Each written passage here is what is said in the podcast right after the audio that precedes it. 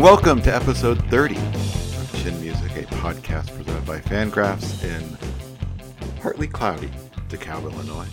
I'm Kevin Goldstein, and joining me in the co-host chair this week from what I'm sure is just blistering hot Arizona. It's Eric Longenhagen. Aaron, what's what's the temperature there?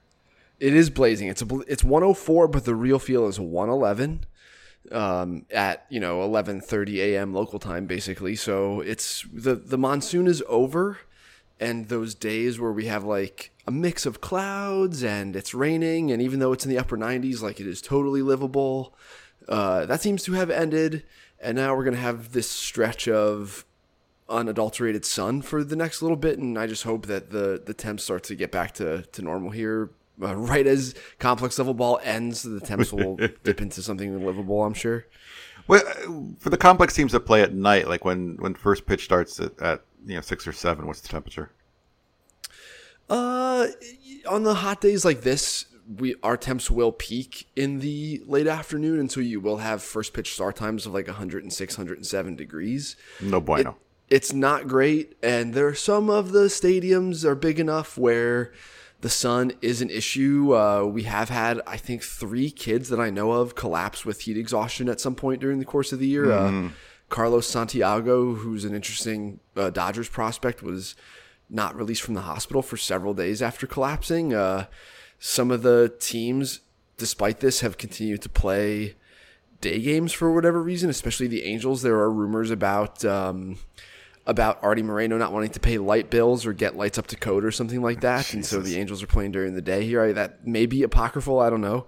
Uh, so allegedly, allegedly, uh, I'm sure he's very litigious because he's an asshole, which is an opinion. So you can't sue me for that. Um, but uh, but yeah, it can still be a problem. They moved the games from seven up to six.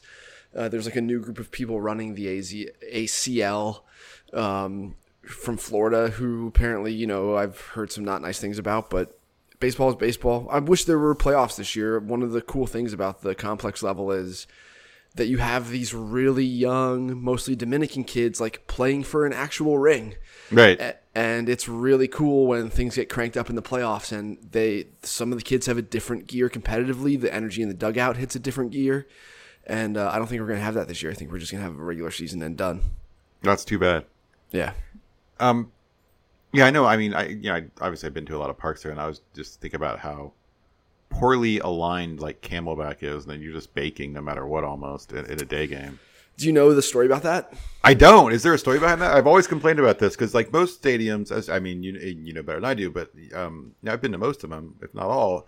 Um, are aligned at some point where there's a spot in the shade. You know what I mean? Like you can get, and Camelback is just just bakes. What's the story? There, there is no spot in the shade. Most, yeah, all baseball stadiums across the country, really, for like the most part, are built oriented towards like north northeast, basically.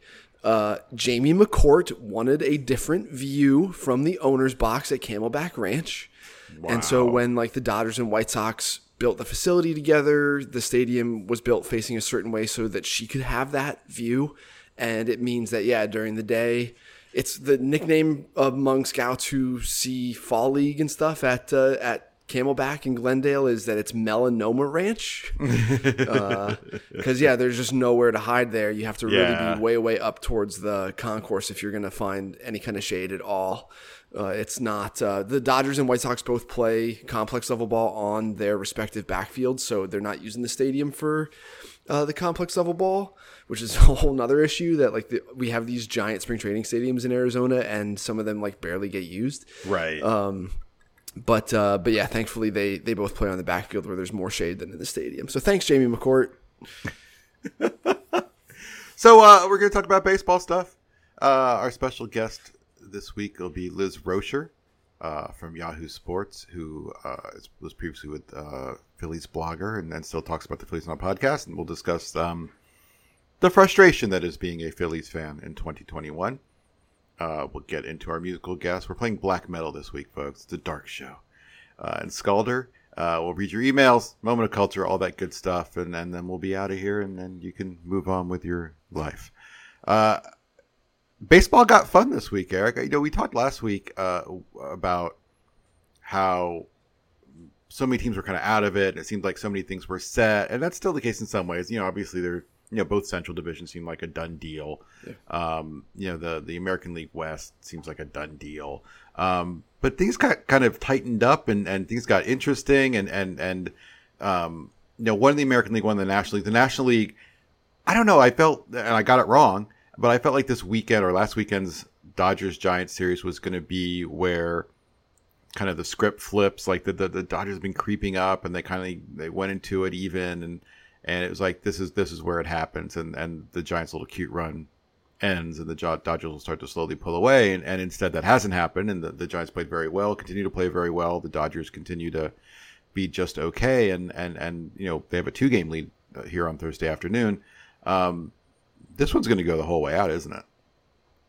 I think so. Um, I, I certainly, I still agree with you though that when you really line these teams up, that the the Dodgers feel like a juggernaut and the Giants feel like a team that has benefited from better than average health during the course of the year, uh, in a way that like a lot of the other contending NL teams have not. I, um, Alex Wood has COVID right now, and that's like a significant blow to this rotation. Um, other than that, Johnny Cueto is really the only guy who it seemed like they were going to count on who has been hurt a little bit. Um, so, so yeah, I think that you know when I still line those two teams up, I prefer the Dodgers, and it's pretty clean the way I prefer the Dodgers. Um, Yeah, I- but at a certain point, yeah. I mean, I mean, uh, 140 games of the season, you can't call the Giants surprising. surprising anymore. Overachievers like this, just yeah. I think they're just really this good, right?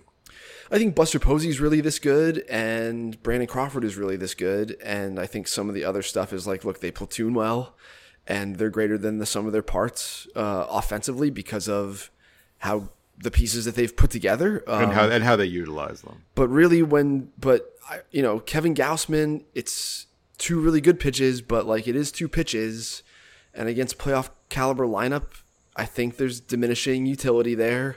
And then after that, Logan Webb, like He's been How- amazing.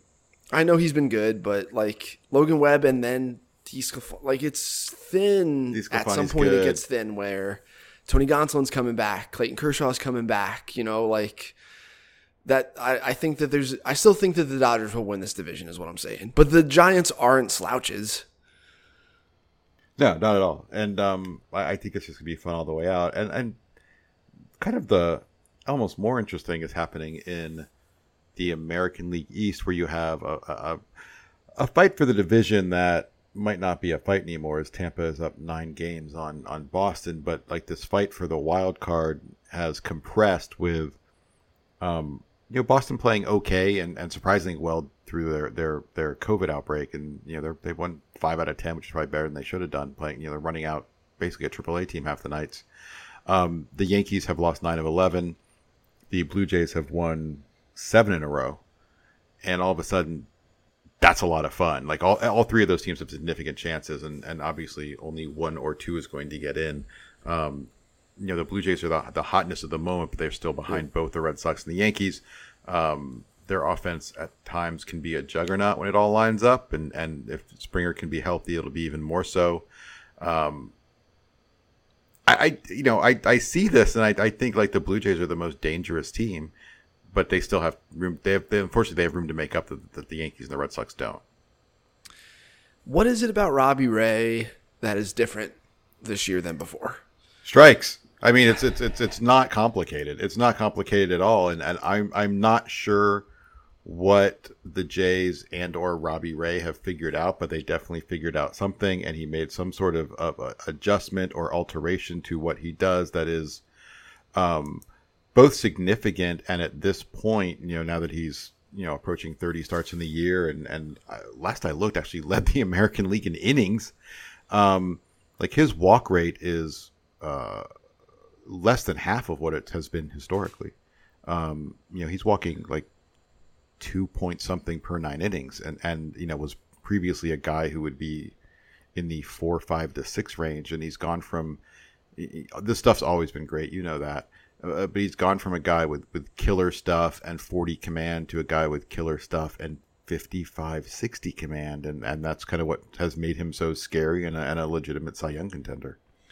If you're lining up playoff rotations from this group of like AL wildcard contenders, even even if you lump the Rays into this, like what the Jays roll out there, It's pretty good. it looks pretty good compared to you know the Rays with no Glasnow. It's like all right, Patino, you could I could see Patino shoving, but he's been inconsistent and young. Drew Rasmussen and Shane McClanahan are like five and dive ish.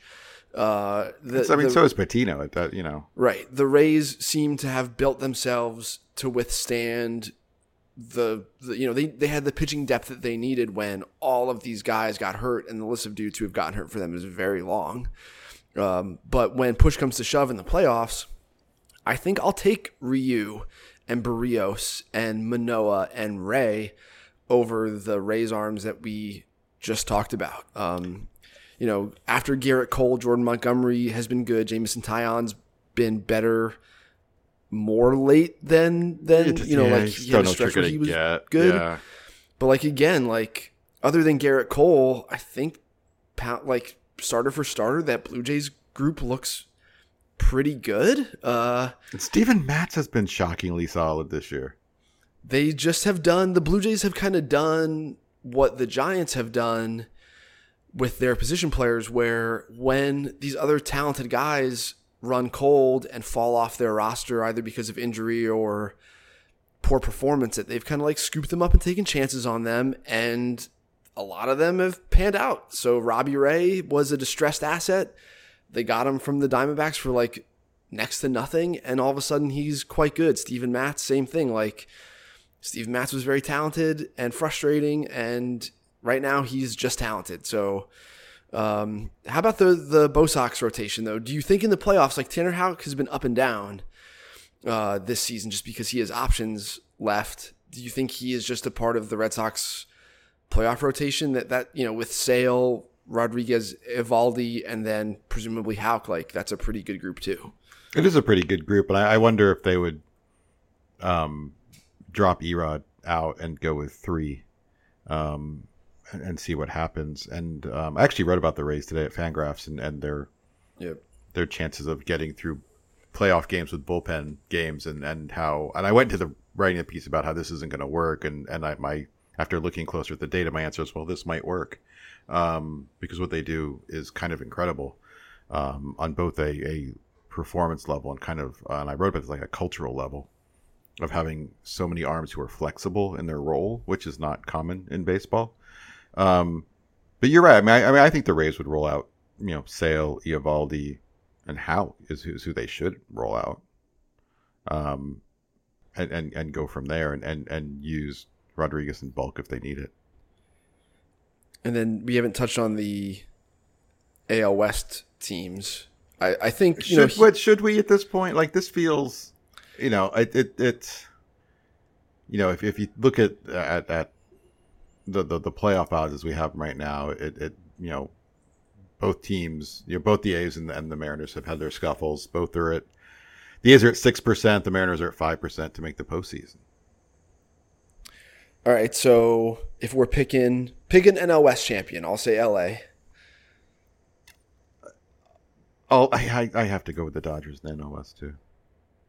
And then pick uh, the second NL wild card. I'll say I'll say San Diego still.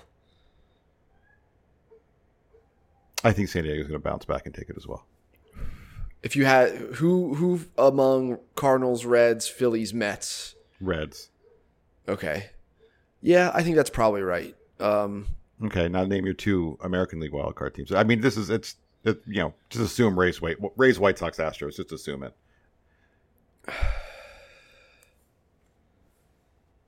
Then Toronto and Oakland. I'm going to take Toronto and Boston. So we both have the Yankees out of the playoffs right now.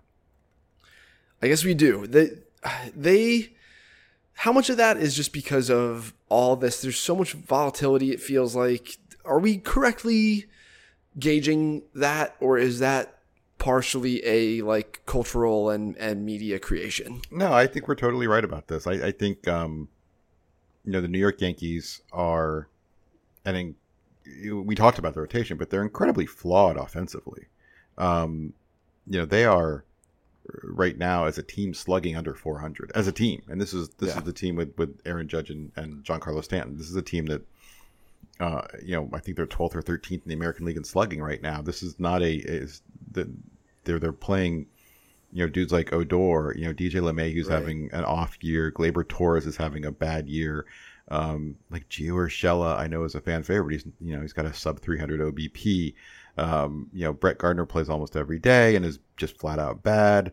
Uh, you know, it's, it's, you know, They're Joey throwing shit against the wall like Aaron Judge playing center field with Giancarlo Stanton in an outfield corner and Right. Um, I mean, Joey Gallo's been, I mean, and, and this is, you know, this is how Joey Gallo works. Like he either is, he can he can carry your team for three weeks or kill you for three weeks, and and you know, he, unfortunately, he's picked the three weeks to go ice cold.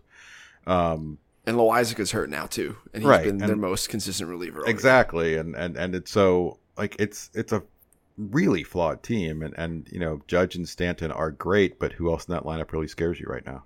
Yep. And the answer is nobody. You know, not a soul. Um, you know, Gary Sanchez is still a guy who's just, you know, a power goof at this point, right? Yeah, Um, was- you know, he. Luke- I I know he had a couple dingers, whatever. Yeah, but that but that's what power goofs do, you know. But Right, like he's yeah. still, you know, it's a 200 hitter with a ton of strikeouts and and bad catcher defense. Um, you know, Luke Voit's not been able to replicate what he did in the past. Uh, it's it's it's Judge, and if you can get through and you can navigate your way through and to Judge and Stanton, this offense they, they just can't hurt you. You know, and, and these other teams just have so much more depth to them. Yeah, Um, just to touch on Oakland since I picked them like uh, Frankie Montas and It's been really good lately. Been really good. good. It was really good last night. uh, Manaea's resurgence. Like I picked this team to win the division before the year. None of the reasons that I thought that would be true have come to fruition, and they still have kind of uh, kept pace with with Houston here. Um, Matt Chapman's had another kind of rough go of things. He's been a little bit better of late, and uh, on paper the defense is still good. Although just like visually, there have been a few more goofs this year than is typical of him. They somehow had maybe the best trade deadline of anyone, even though they don't have much of a farm system to trade from. Like Josh Harrison's been great for them. Starling Marte has cooled a little bit, but what you know, what he did for the couple weeks immediately after he was acquired is part of the reason that they're still in the mix here. So Yeah, he's been great, and and, and Yan Gomes is a low key, really good pickup as an Yeah. extra catcher. Um, I mean, they it's and Chris it was in the news today. This Chris Bassitt threw off flat ground, said he felt great. Uh, they need Chris Bassitt back. yeah, period. that's a big piece. It's that's the biggest piece for me. Yep. Um, and and you know we well, their bullpen worries me, um, in the sense that like I don't really know, like they don't really have a shutdown reliever. They don't. Yeah, they don't have that single dominant guy. They have a bunch of grizzled vet types who are ultra consistent, but when you're right, generally can get the job planet- done. yeah. Right. like Yusmeiro Petit, part of Yusmeiro Petit, Jake Diekman, Sergio Romo, like all these guys have been around for about a decade. Um, right. And now Andrew Chafin has been really good for him. Yeah. Um, Yep. and actually has got a couple safe opportunities of late and, and, and has done the job. Yeah, they're all perfectly acceptable seventh or eighth inning types. They just don't have that one like peak Liam Hendriks. Basically, they're missing Liam Hendriks. Yeah. That's, that's a, yeah, exactly. It's a really good point. Um, and you know, and you know, they they do roll out a pretty deep lineup other than shortstop, uh, and, and have lots of, of options beyond their their starting lineup who can who can produce for them and, and do things in spots. So, I I mean, I, I get it. Like I don't, uh, I they have a chance. I just the Chris Bassitt thing I think really hurt them. I agree. Um, I want to talk about front offices for a second. And in the news this week, uh, the Rays extended uh, Erik Neander and made him president of baseball operations uh, and put to a long term contract. Um, I'm sure Neander was happy about this and wanted to stay there. This also is the Rays protecting themselves and and, and prevents Neander really from um, going elsewhere. Just because uh, for most executives at that that high level, it has to be a promotion, and it, you can't promote someone beyond president of baseball operations unless you make some sort of Right. super president or something. And so this protects both parties uh, really, and, and and allows the Rays to know that they'll keep Neander in a year where um, there are probably going to be some big jobs available, especially in New York with the Mets, um, and and keeps him there.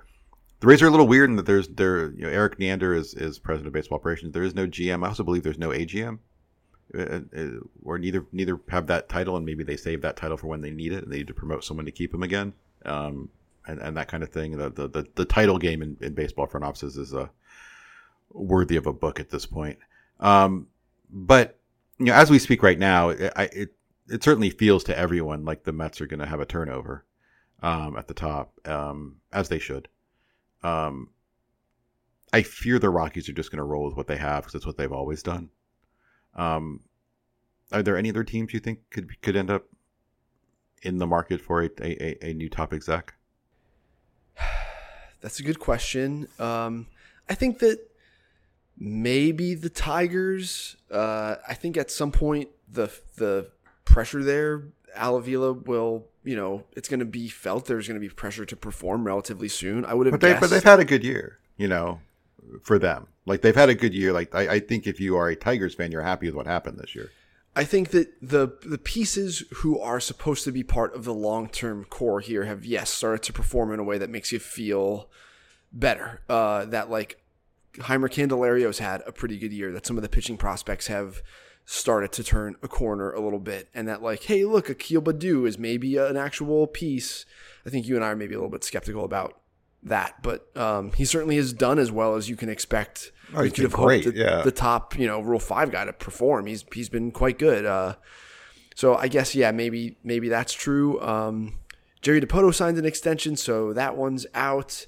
I think the Angels, Perry Minasian's new. Uh, that we'll see similar get a chance. to what we've had in in Philly. Like maybe the some other pieces of that front office move on, and you'll see like big high level executives hired there. Uh, the you know on the pro and amateur side both perhaps. Um, Ray Montgomery was brought in. Uh, you know that might be a situation where like he, Minasian installs his people. I feel like things are stable pretty much everywhere else. Like They are, and, and so the Mets will be looking for for maybe a top guy, at least a GM. Um, the How about Cub- the the Cubs are not looking for a top guy, but Jed Hoyer has started GM search. Um, I think Arizona's fine. Am I crazy in that? I've not heard anything, and I would like to think that things have just been so bizarrely unfortunate for them that doesn't speak For to sure. anyone's incompetence. I think it's more just like randomness, uh, and some of it is the owner's fault. Like when you look at the Starling Marte sequence of events where they traded a comp round prep arm and Brennan Malone and a top 100 shortstop in Liover Peguero for Starling Marte, and then got like a minor league Rule 5 guy and Caleb Smith back for him because people in baseball knew Ken Kendrick wasn't going to, you know, entertain Starling Marte's option. Right. And it cost the Diamondbacks big time in negotiating leverage. So, you know, like there's stuff like that that you have to understand the context in a pretty intimate way to really understand what transpired there. It doesn't look good for the front office on the surface, but it's not really their fault. Right. Uh, it's a bunch of stuff like that that's happened with the D backs.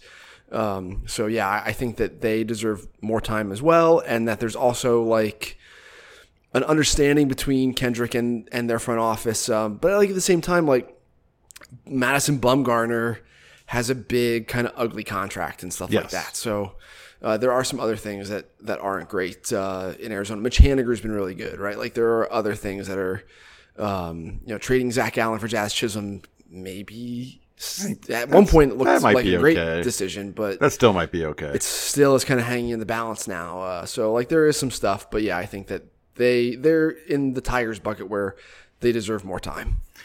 Um, so I then, like I said, the Mets are almost certainly going to turn over. Um, it's been he's been attached there already a lot, and it's not like I'm surprising anyone with his name, but I I do think chances are good that Theo Epstein's going to go in there. Yeah, you know, I was at my family's wedding.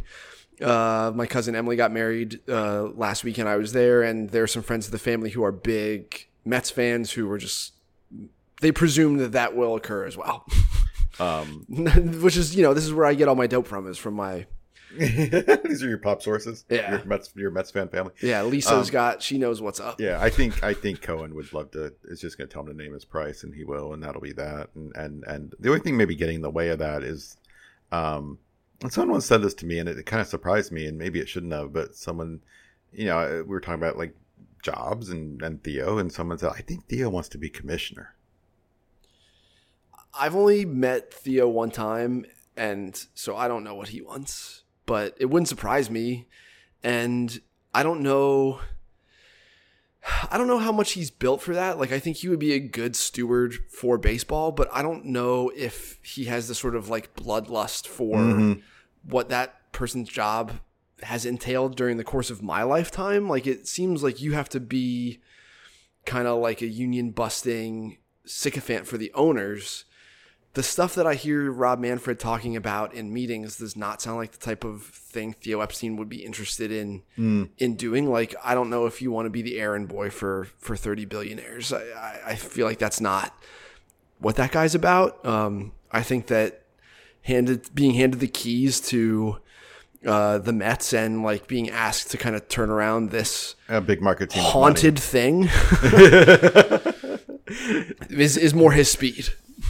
Money. So yeah, it's it's the the name's flying around a lot, and it's flying around a lot for. It's not just like a logical connection. There's I think there's reasons to think that that's uh, that's what's going to happen here. And I know that the winds of change have been blowing in New York for quite a while now. Like there were rumors about different people meeting with Steve Cohen, Mm-hmm. uh, going back a couple of months, like closer to the start of the season. So Yeah, uh, I think that it's yeah, I think that things are going to change there, and people in baseball love and respect Sandy Alderson's entire body of work, but there has been egg on his face with stuff lately. of late. Yeah, it's Yeah. not it's not been a good run, and I, it wouldn't surprise me to see Standy stay on in um, some sort of you know like an advisory role. Yeah, that was part of part of the deal. There was That he wasn't going to do this, and now he's doing it all. Right. Uh, but I think that he was the name that was attached to this f- in terms of like before Cohen bought the team as a person that was going to be installed that the other er- owners, when they were voting on this situation, like felt comfortable with Right. uh, because of his level of experience. Like to I think that Alderson was attached to the team uh, in part to like grease the wheels for the sale. Um, I wanted to talk to you about the draft, and and now that we are um, about two months removed from the draft, and I was just you know thinking about uh, you know just like you, and then maybe you know, we look at box scores every day, right? And every time I look up, like these dudes are pretty, like the draft returns so far have been really like everyone's doing well. You know, eh, these like I mean Henry Davis is hitting, Marcelo Mayer hit some bombs, Colton Cowser's been great. Uh, Benny Montgomery's been great. Brady House has been great. Sal Free raking. Khalil Watson looks wonderful. Like it just feels like it's obviously you don't judge anything two months later, but it it feels like this this draft class looks really good so far. Yeah. Um, be, getting the in person look at different players is, I think the last time I was on, I had recently seen Montgomery versus the Cubs guys, and the Cubs have like the Yu Darvish return is there, and they have a bunch of good young Latin American players, Kevin Alcantara, who they got from the Yankees in the Rizzo deal. And it did put some of that stuff in context for me, like watching Kevin Alcantara and Benny Montgomery is instructive because they're about the same age. Mm. One was just a top 10 pick, and the other has been, you know, this shooting guard build like project for the last couple of years. And he's exciting in ways that go beyond like Benny Montgomery, talent wise, in my opinion. Uh, but I don't know. I know that like the level of play in low A this year is down. That question. like are we seeing something that is a result of minor league contraction that is making this group of guys look better than they would in a typical year if if things were quote unquote normal or if they were what they were before where we had like short season ball that these guys could go to maybe you know like Marcelo Mayer maybe should just be in the Appy League, right, in a typical year. Um, we're talking about maybe the best prospect in the draft, even though he's a high schooler. Like maybe he should just be there right now and doesn't really have the option of going there. And so he's just going to crush a slightly weaker type of pitching for the next three weeks and then be done. Uh, maybe that some of that is at play, but also I just think that like yeah, these guys are good. Uh, it feels good. You know, Sal Frelick, you know, his background is what it is. He's a multi-sport guy from the Northeast, but like he is also a big college player who crushed statistically. Like he should be destroying low A, um, and you know Colton Cowser should be killing it. Like he, we had as much confidence in him as a hitter as we did Henry Davis. Like they're in the same future value tier for God's sake. So like he should be crushing. Um, so I think some of it is also is also that. But yeah, like there there are we also just had a super deep draft class because the 2020 draft was five rounds. So we should have guys that are, are playing pretty well and I think it's it's good uh, to, Any, to any see. players you've seen, you're, you know, in person? I know you go to a lot of stuff in Arizona that have particularly impressed. Oh, the open-ended prospect question still Mhm. an effort uh, for me. Let's see. Um, let me look at the ACL rosters quick. You know, the Angels guys are that's where I am the most, just because Tempe Diablo is is right here. Um, Jackson Merrill with uh, with San Diego. Yeah, I think that guy just on talent could have could have been a, a first round pick. Period. I know he was underslot in the back of round one, but I think he looks good. Um, how's he looked uh, in the field? just fine. Not like spectacular, but definitely someone who it's like, look, you send this guy out at shortstop and see how it looks. Uh, Yep. Okay. Continuously. Um, it was interesting, like him and Max Ferguson from Tennessee, who the Padres took in a later round. Ferguson coming out of the fall was just in my first round mix. Like he had a great short 2020 Yep. And then a good fall and was terrible in 2021 and fell to I think like the seventh round. When you look at him and Jackson Merrill, when one is in the batter's box and the other is in the on deck circle, physically Ferguson looks like the projectable high school kid who needs to like add 25 pounds, uh, and Merrill looks more like an actual pro athlete physically. Um, so that that's just sort of interesting to note. Uh, James Wood, the giant center fielder, he's he's played a bunch of center field at least when I've seen him uh, with San Diego. He's 6'7", 240 and playing center field. Like had as much raw power as any of the high school kids in the draft. Uh, the Padres gave him overslot dollars in the back of the second round. He looks like what he was billed as by the amateur arm of the industry, which is this guy's got a lot of power and might be a three bat. Like good luck. Um, if he has to play first base, like there's a lot of pressure on him to to perform from a contact perspective more so than anything else. Like We heard in high school that that you know even though he was like you said like the you know six seven two forty and he's a mountain of a man like he could really move and I did notice he has eight stolen bases he can really move right yeah, underway, uh, like getting down the line from first base is a little bit more of an effort just because like it takes a Takes a while while to get that going. Six seven guy to get going. but yeah, underway it is it is different than most guys this size. What what he looks like at age twenty two. Would it surprise me if it's totally different? No, like you know, Adam Dunn. It's like an Adam Dunn body, basically. Like I'm at some reminded point, of Kyle that. Blanks That's another. Yeah, I mean, some of that is the uniform talking, but uh-huh uh, but yeah, like the the Adam Dunn comp feels closer just because of what I know from young Adam Dunn being kind of like freaky athletic for his size, and Oh, yeah. just being huge eventually. Yeah, I mean, you think about, uh, you know, everyone remembers Adam Dunn for what Adam Dunn was, like a, you know, a DH who struck out a ton, walked a ton, hit bombs. Like when Adam Dunn was coming up, I think he stole 20 bases his first year in, in the Midwest League in Dayton. And, you know, and you know this, but like when Adam Dunn was signed, it was an expensive sign because he had a D1 football scholarship to Yeah, some major school, like some, you know, like a real football program. Um, and uh, like he could move. it wasn't at Texas. Yeah, it might have Uh, been Texas. Yeah. Yeah, the the guys who it's interesting. Like, I just have a couple months of watching the Latin American guys who were here for extended, and some of them are the high school kids from last year's draft.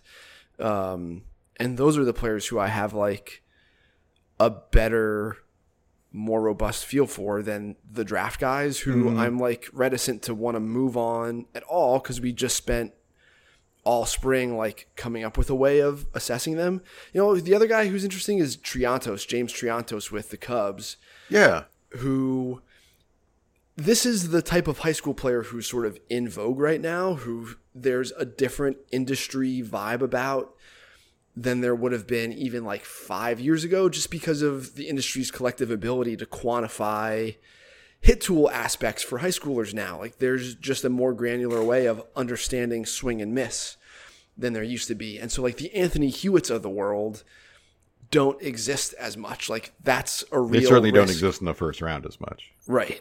And so James Triantos is the antithesis of this like toolsy swing and miss high schooler. He's the high schooler who looks generic physically and performs in an exceptional way with the bat in a way that is now quantifiable. Uh, that wasn't before. And so like this guy had like an 11 to 1 ball in play to swing and miss ratio during summer showcase play. He reclassified. He was going to be a 2022 and and reclassified as a 21, so he was on the younger end. So all the, the draft models loved him. Uh, and instead of being like we wrote him up basically as a statistical sleeper, and instead he like goes in the middle of round two.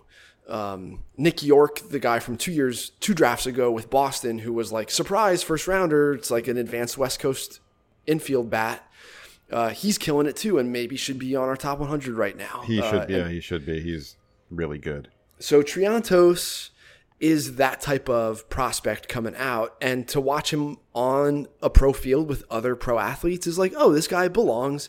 He's not a slam dunk to be even passable at short, but he's probably an infielder, and he can really hit, and he has bat speed commensurate with like the rest of these guys who have a chance to be a big leaguer, and his feel for contact is weird looking. Like his swing is not traditional. It's not like I'm, I know I'm watching Miguel Cabrera or anything like that.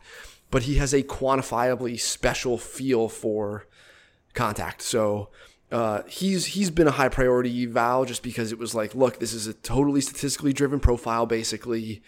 What does he look like athletically on a field with other pro athletes? Some of which are like Reggie Preciado, eh, who like has the had the biggest amateur bonus for a player from his home country, and Kevin Alcantara, who's just been on the back of our hundred for a couple of years because his upside is so enormous. Uh, and like this guy belongs, he he belongs. So that's been a pretty interesting uh, one to watch too. And it's it's been you know a different story in terms of pitching, and uh, you know we warned everybody about this before the draft, just that you know with the weird 2020 and and with what we've already seen, you know most of these pitchers are just getting shot down or treated with incredible kids gloves. Um, Yeah. you know, as we speak, uh, seven first round pitchers have made their pro debut. Only one has thrown more than 10 innings at this point, that being Sam Bachman, who's been okay in, in, in high A with the Angels. Um, I actually watched Jordan Wicks' pro debut last week. Um, Okay. uh, just because I it was it happened to be on. Um, the Cubs played a day game, and uh, on the Cubs network, the Marquee network, um, they had the South Bend game on. I was like, oh, that's fun. I'll turn That's that awesome. on. I'll turn that on for a second. I had no idea that it was even going to happen. I said, I'll just turn this on for a, a hot second. And then you know, first round pick Jordan Wicks is going to make his pro debut. I'm like, oh, I'll watch that. He threw one inning and and carved and absolutely cruised. Um, you know, it was one inning and it was clean and he struck out a dude and it looked like Jordan Wicks. Um, but you know, so we're not seeing, we're not getting the same kind of immediate feedback, if you will, on, on the pitching group that we do on the hitting group. And, and so for, um, prospect ranking purposes, which are coming up all too soon, if you look at a calendar, um, like we're still going to have to go for a lot of these guys just over what we you know what we know of, of them going into the draft as opposed to having any sort of uh, immediate pro results to go off of Is there anybody who is like has a red flag already because of how they've done? I mean, like again, like the Latin American guys, like Robert Puason, mm-hmm. gigantic red red flag. Uh, Forty-one percent strikeout rate over the course of a couple of months is enough that even being tepid on him, like entering the year, is maybe too high. Um, I don't know if anyone in the draft has really fallen on their face in quite the same fashion, though. Not at that level like there's been a couple guys where you you do wonder about it but it's just so early like you know Bubba Chandler striking out a ton I noticed the other day Yeah, Lonnie White Jr. is too. Lonnie White striking out a ton. Um, you know, I know um, Max Muncy's really really scuffled. Um, but yeah, no one's really been a disaster. Um, I, I at least I don't think, and, and and same on the pitching level. But again, on the pitching side, like nobody's nobody's really yeah. pitching, so it doesn't it doesn't really matter yet, I guess. It's Um, pitching is so we we maybe have to have like a long think and discussion about how exactly we lo- go about lining up pitching because like I'm sick of it just feels bad to have Mackenzie Gore be as good as he was in 2019 and almost it was almost easy to stick him where he was put on uh, any overall list. Right, sure. and for it to feel so wrong two years later like it's a feeling that that comes often with trying to line up prospect pitching. Like is just proximity the the, the thing we should be caring about with pitching more than anything else? Is it just proximity that we should be caring about? That the guy if he's ready to do it tomorrow that's as good as anything like that we should just care about Jose Urquidy as much if not more as we do Jackson Jobe It's an interesting question. Yeah, you're right. Um, yeah, that, that's something to have a longer conversation about. But I think you are right, and, and I, you know, it's a slam dunk three four starter who's almost ready is worth a lot more than I think we think, and and and I mean it's it's what you're talking about is a more um a, a more focused version of the kind of assuredness versus upside argument that we're going to have every year when we rank prospects. Yes. Um, yeah, it's it's a more severe like look. Sixto Sanchez has had upper back and shoulder stuff, and so let's he just no matter how he looks, like he's just a fifty who belongs somewhere close to like seventieth overall. right. Like this is just likely to be a problem that the guy guy this young who's got you know heavy as fast as he has and has had these other issues and his fastball shape is this. Like don't don't look at the radar gun reading. Just think about that other stuff. So here's a, here's a fun trivia question to finish this segment. What 2021 draftee has hit the most home runs as a pro so far? Oh. Uh, is it Niko Kavadas? It is not. It is not. It is a first round pick. uh, It is Trey Sweeney. really? Trey Sweeney uh, has right. been phenomenal with the Yankees so far. He's played across a few levels, but he is hitting uh, 287, 412, 628, seven home runs and, and 94 at bats. And is also among, I, I think he's among the, the leaders in walks as well so far. He's been great offensively. Okay, that's great. Trey Sweeney. So we'll take a break on Trey Sweeney. We'll come back. We'll talk to Liz Roscher about the Philadelphia Phillies. Come back, talk some music, read your emails, stuff like that. So stick around.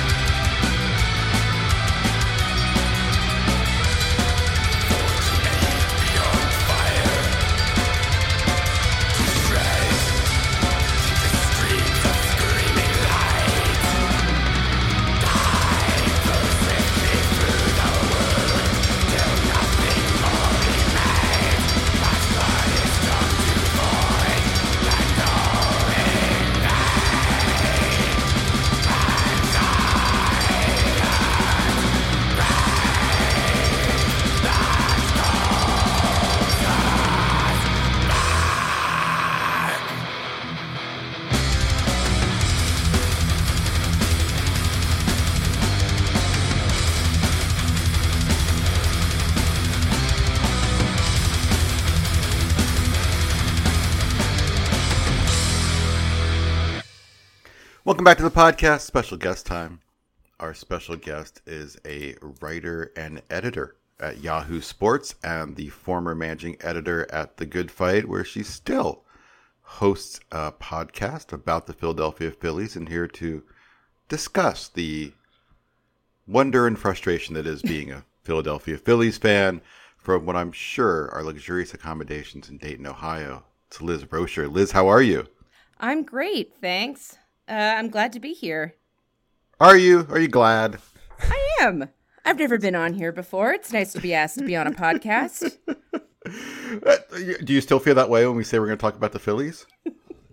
I talk about the Phillies voluntarily on a podcast twice a week. So, uh, yes, I still I have to be glad. So as we sit here on, on the afternoon of Thursday, September 9th, the Phillies are three games over 500. And, and going into the year, they felt like a team that was like a little bit over 500. And if things went well, they might compete for a playoffs. And if things didn't, they wouldn't. Um, the, the National League East has kind of been, um, for lack of a better term, up for grabs most of the second half. And it's I was kind of gonna say garbage fire, but yeah, that's per- yeah, perfectly fine. And it feels like um, you know the situation is like nobody wants to win it, in- including the Phillies. Um, I mean, has this team kind of just lived up to your expectations, or did you expect more or less? I expected more, though in retrospect, I don't know why I thought that. Considering that they they didn't add too much from last year. They didn't make a ton of changes. You know, they re-signed a lot of the guys that they already had. Um, you know, Didi Gregorius came back. They signed JT Realmuto to a contract. You know, aside from, you know, seat warmers like Travis Jankowski and um gosh, Chase Anderson and Matt Moore. Like those are the guys they signed to, I guess, push them over the line somehow. And so I, I don't know why I expected more. Um, but at least they're over 500, which they weren't for a lot of the time and haven't been for, I think, the last 10 years. And you know, it's it's they have one of the best pitchers in baseball, Zack Wheeler. They have uh, Bryce Harper having an, an MVP level campaign. Um, at the same time, this is a team with um, oh so many holes, especially on the pitching side. Is it? It it feels like. I mean, wh- why don't you think this team did more to to try to put them over the line, if you will? What I think they hired Dave Dombrowski as their president of baseball operations pretty late uh, in the off season. I believe it might have been early February, or maybe it was late January. It was pretty late. Um, but they hired him, and the message that we were getting was we're not. The message we were getting and had been getting was our point is to sign JT Realmuto, and that was it. It seemed like from Dombrowski's press conference that he's he wanted this to be like an observational year, like this hmm. was his gap year before he really started doing stuff. And so that's, you know, when you look at the moves they've made, that's exactly what it is. Realmuto sets them up for the future, but no one else they signed really does. I think they signed Didi Gregorius to a two year contract, and that is it. And like I I've been screaming to my my podcast, my Phillies podcast friends in our Slack, like who's in charge? Is anyone doing anything? Is anyone telling Joe Girardi what to do? Is he just making decisions on his own? Like I've I've wanted to know who has been guiding things and I don't think I'm ever going to get an answer to that. At least it's at least it seems now that Dombrowski is actually starting to take control of things. He's made some staffing changes in the front office and in development, which is great. Probably long time coming. So I think that's why they didn't do more. They really were determined not to spend a lot of money this year and they didn't. And in, in 2020, the Phillies bullpen was um, amazingly awful. Oh yeah. um, just phenomenal. Like like pull over and watch the car accident. Awful. Um, this year they've been more merely bad. um, and you know they tried to shore that up at, at the deadline with Ian Kennedy, who hasn't really worked out. Um, they moved their best reliever Ranger Suarez to the rotation. Uh, you know, in the playoffs, these these things really matter. Like who who can the Phillies really kind of count on to get the last nine outs of a game right now? That's a super great question. Um, my go-to answer for most of the season has been Ranger Suarez, who they took out of the bullpen at like the worst time. Like he's been doing fine in the rotation largely, but they also they also played this game with other pitchers and have just moved them around at will. And they've done that with position players, moving them from other from position to position. Like that was sort of the hallmark of the Matt Klentak era. We'd like to turn every single player we have, whether they're a pitcher or a position player, into someone who can play everywhere. And that is a bad idea. I'm not I don't work in baseball, but I'm just going to say I feel like that's a bad idea in general because it really screwed up um it really screwed up a couple of players. Um and I just didn't want it to happen to Ranger Suarez. Um I mean Hector Neris has been in the bullpen since God was in short pants. Um and he's dependable whenever he is dependable and then he'll go through phases where he will give up just crushing, brain melting home runs uh, and lose like four games in a row.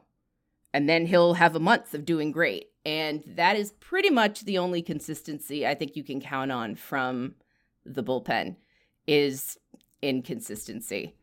Unless they move Suarez back to the to the bullpen, like if they even manage to make the playoffs, they should move him directly to the bullpen and have him stay there because I don't I don't trust anyone else. I really don't.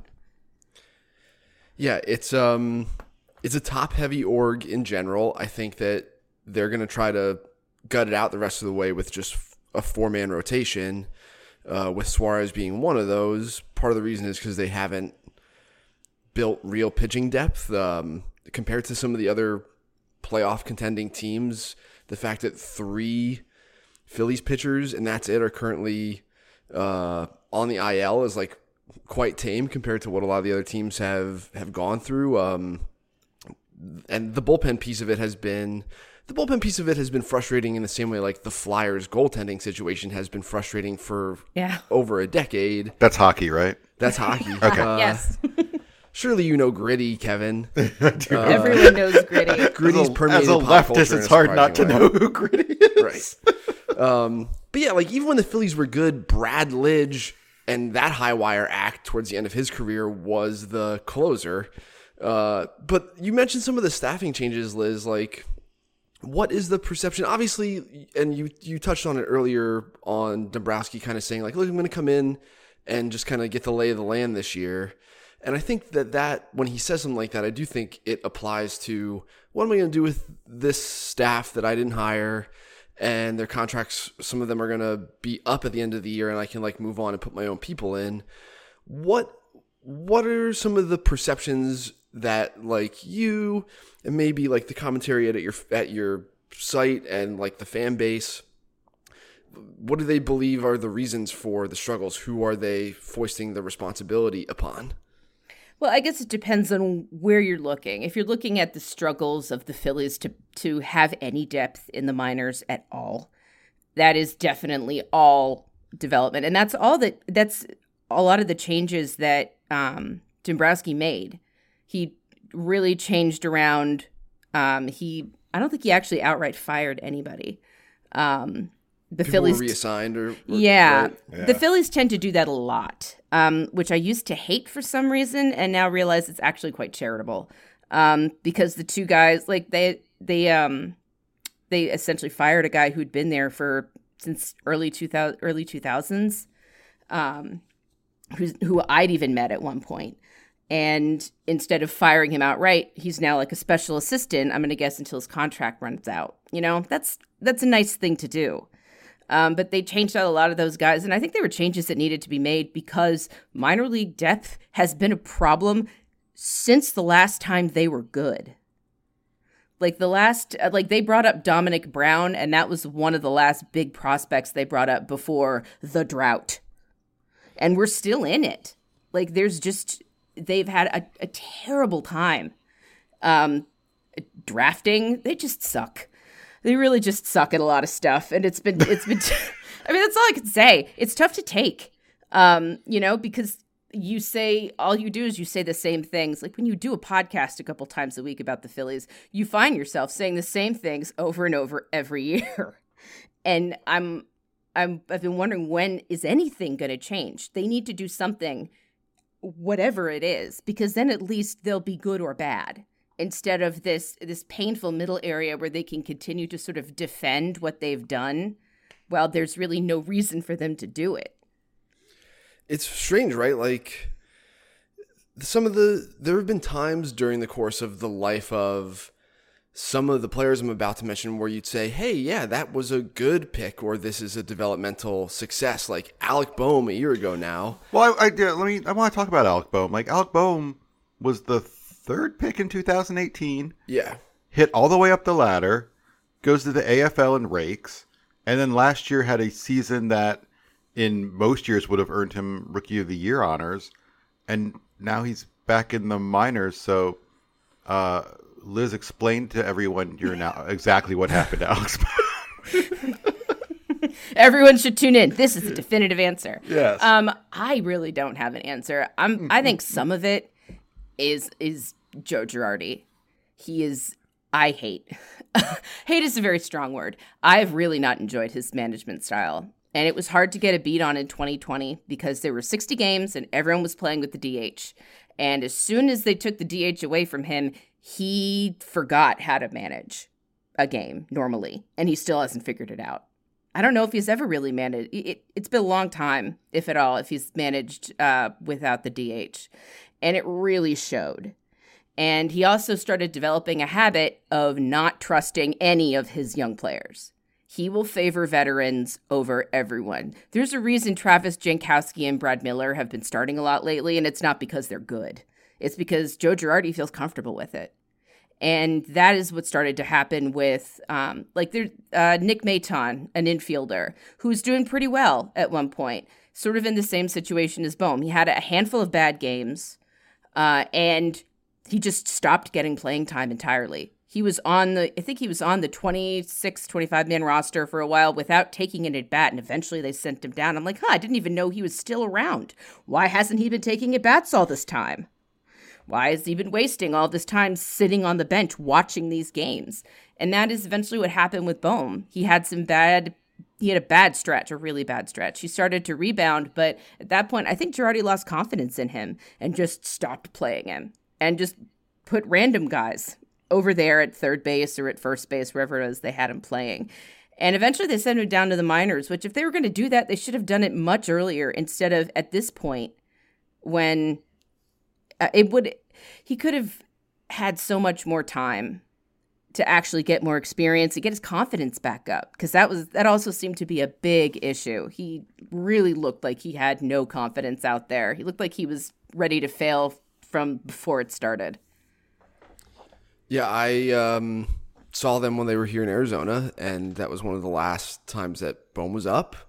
Uh, Caleb Smith was blowing 89 past him at the letters, and yeah, I didn't know.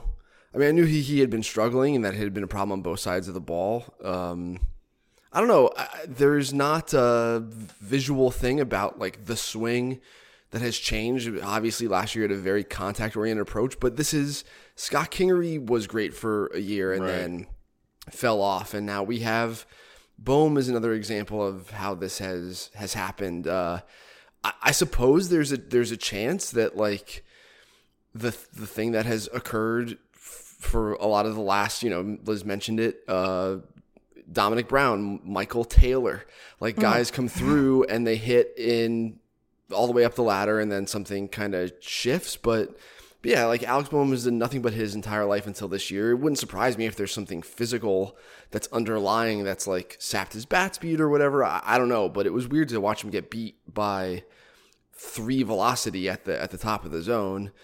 Uh, and yeah, I don't know. The the development piece of it does seem to be a problem. Uh, it seems like a lot of the way that teams have stayed competitive is through having a sufficient pitching depth, number one, and then making a few developmental changes here and there that have uh, borne fruit, and that hasn't really happened here. But as you mentioned, like, yeah, Ronald Torreyes just plays all the time, and he's a good little player. But on an actual contending team, is he your everyday third baseman? Like, probably not.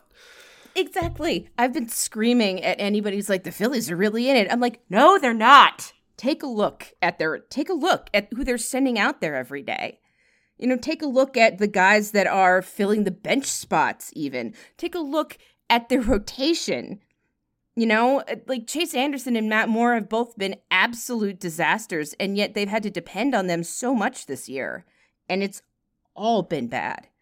You know, this is not what a contending team looks like. This is not what a playoff team looks like. And in any other division, they'd be buried. Well, that's what I was gonna say. I mean, you, you say they're, you know, no, they're not in. it. They are kind of in it. Well, they are And in it, but it's, only they're- by it's a perverse way, but they, but they're they're kind of in it, and It you, you, is. you know you got to take what's in front of you. And It's the Um, most Phillies way to be in it possible.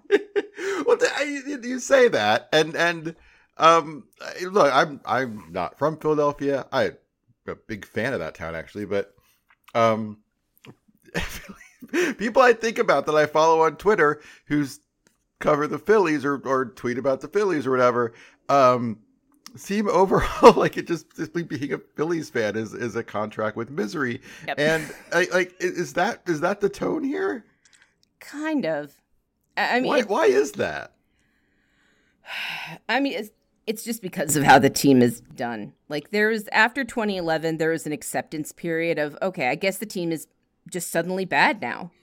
Like 2012, they were mediocre, and then 2013, they sunk directly to the bottom and stayed there for five years, three, uh, four, four years. And then we were promised after that that things were going to get better. And every year we've been promised, all right, well, we've got Bryce Harper. It's time to go to the playoffs. All right, well, we we traded our best pitching prospect for JT Realmuto. Playoff City. You know, oh, we've signed JT Realmuto to a long term contract. Next stop, playoffs. And it has not happened. And it at a certain point you you just lose it. At a certain point it feels like it is a contract mis- with misery because you don't know how they're going to get out of it cuz when you spend as much time talking about the Phillies as I do you have a, a f- a fuller view of what the organization looks like and what they actually have to do to get to a point where they could be seriously competitive with a team like the Dodgers, a team that the Phillies were reportedly so terrified of at like the at the last at two trade deadlines ago that they they were so terrified of the Dodgers that it affected their trade plans. Like this is when that stuff happens when you hear that it's like this how is this team ever going to pull itself out of this? And What they is it- just they just hired a new like president of baseball operations and I'm just like are we starting over again? How?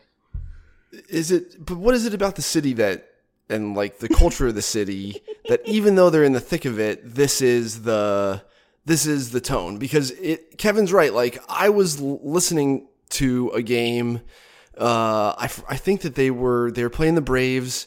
It was like someone maybe Andrew McCutchen was having like an epic 13 pitch at bat with tying run on base somewhere, and uh, Scott Franzke was, you know, like, oh, here we go. Like this at bat's taking forever. And it's like, oh, no, this is an exciting part of the game. It's okay. Like, where's where is this coming from? It comes from watching the team every day. I, I legitimately feel bad for Scott Franzke, um, Larry Andersen, Kevin Frandsen. They're brought. Well, Kevin Frandsen is like a puppy dog. He is never unhappy. Uh, but Scott Franzke has been through it, and he's when you watch the team every day, it tells you a lot more than their record does. Because watching the Phillies this year, regardless of their record, has been a a singularly unenjoyable experience. It really has. well, let, let me ask you this then. Like, we're- so right now, as we as we woke up, I like morning- baseball, by the way. I like baseball and I like the Phillies. I just want to make that clear. So as we wake up this morning, um, the Phillies per Fangraphs odds have a thirty point three percent chance to make the playoffs. so at a twenty four percent chance to win the division.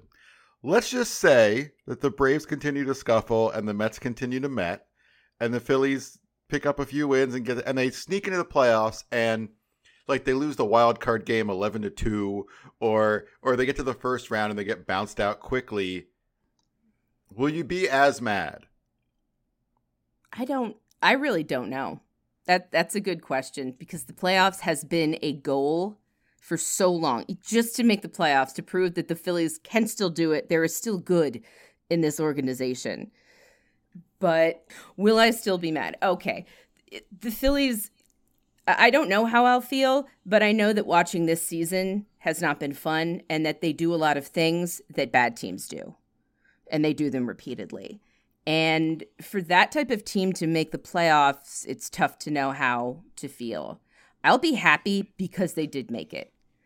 Um, and the, uh, if they go in, I'll know full well that there's a good chance they're going to get bounced really early. Um, and if they don't, that's what the playoffs are all about. You know, a team can get hot and just take it all the way to the top. We all know the story of the 2010 Giants. So it could happen to them, but I really don't think it will. And if they make it to the playoffs and then get bounced, I know my fear is that the front office is going to use that as an excuse. Uh, They're just going to use that as proof. We have succeeded. Look at us. We have finally done it. We have reached the top of the mountain, the playoffs. Thank you very much. And things will continue to not change. Does that All right, make well, sense? Let's. If I'm gonna talk my, I'm gonna talk myself into it. Okay. I want to hear this. Okay. put put the Eagle season on the back burner, That's football, which I'm sure is not what's going on in the city right now. Um, Zack Wheeler and Aaron Nola when he's right, which is my first qualifier. Aaron Nola when he's right, and Zack Wheeler can go toe to toe with any two dudes. Uh, the, you know the deadline acquisition, Kyle Gibson and Ranger Suarez. Like if you can reduce the size of your rotation again in the playoffs, and Ranger Suarez again becomes a bullpen weapon like he was before he moved into the rotation. Uh, getting those last six to nine outs. Ian Kennedy, Jose Alvarado, Hector Neris. You've got three guys with closing experience. Archie Bradley is a fourth. Bailey Falter's another pretty interesting long piece in the bullpen. The lineup has maybe the NL MVP and Bryce Harper.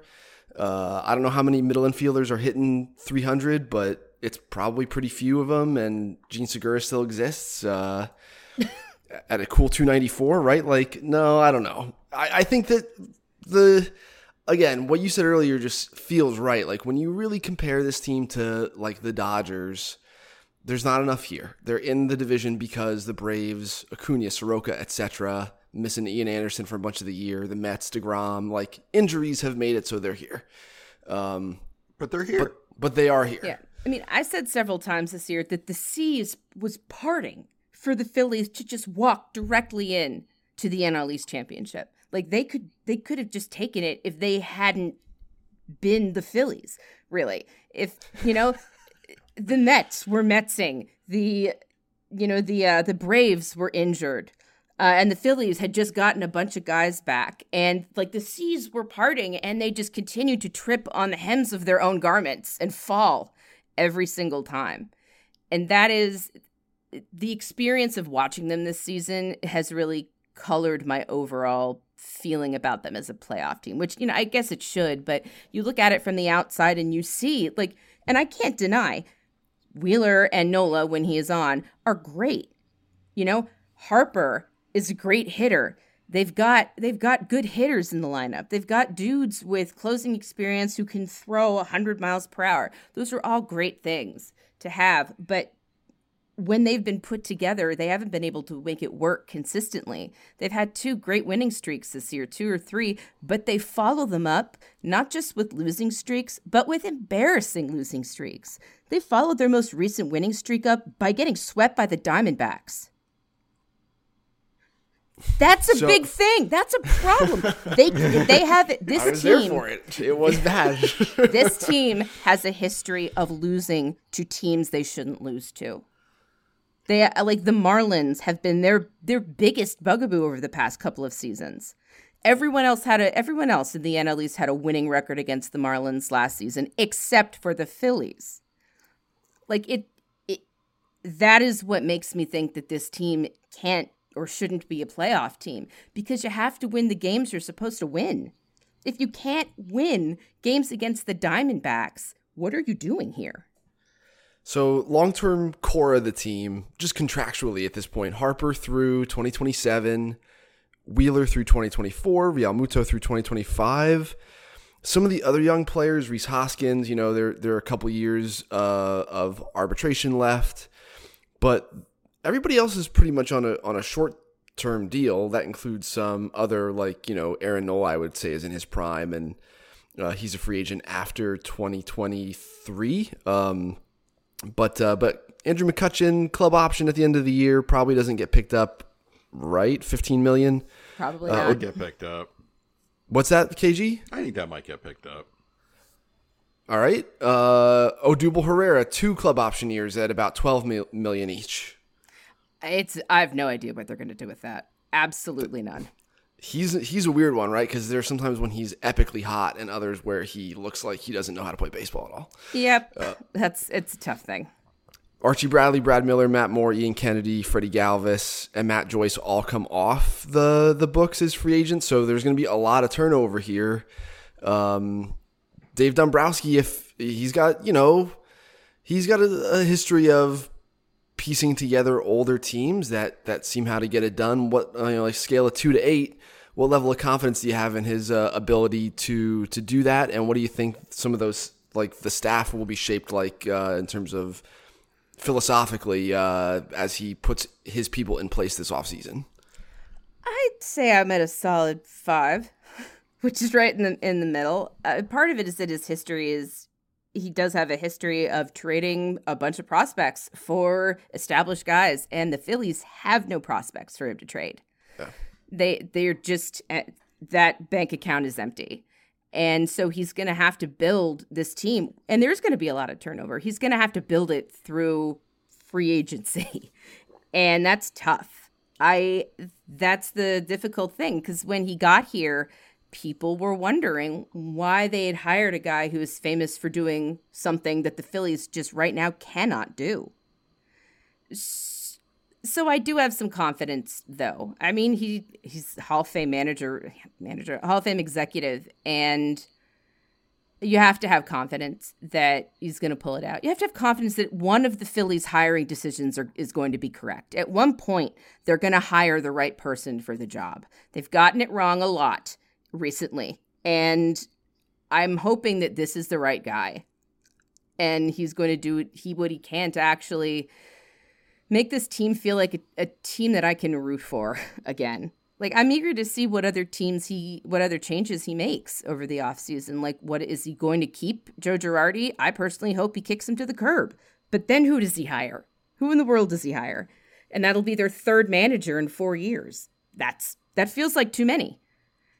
You know i but i'm eager to see what he does other changes he makes in the organization what he does with uh, on-field stuff because that's obviously an issue too. The phillies defense has been atrocious at times and it was also bad last year so yeah So as we sit here again, and, and Liz, I wanna I wanna thank you for joining us. But the Phillies are seventy one and sixty eight. They have a significant chance to reach the playoffs. I want you to say three good things about the Philadelphia Phillies. I will do that. It's not hard. The Philadelphia Phillies have a great offense. They have an offense that can hit, and when they're hitting, they're great. They beat the Brewers 12 nothing recently. The Brewers are good. The Brewers are a great team.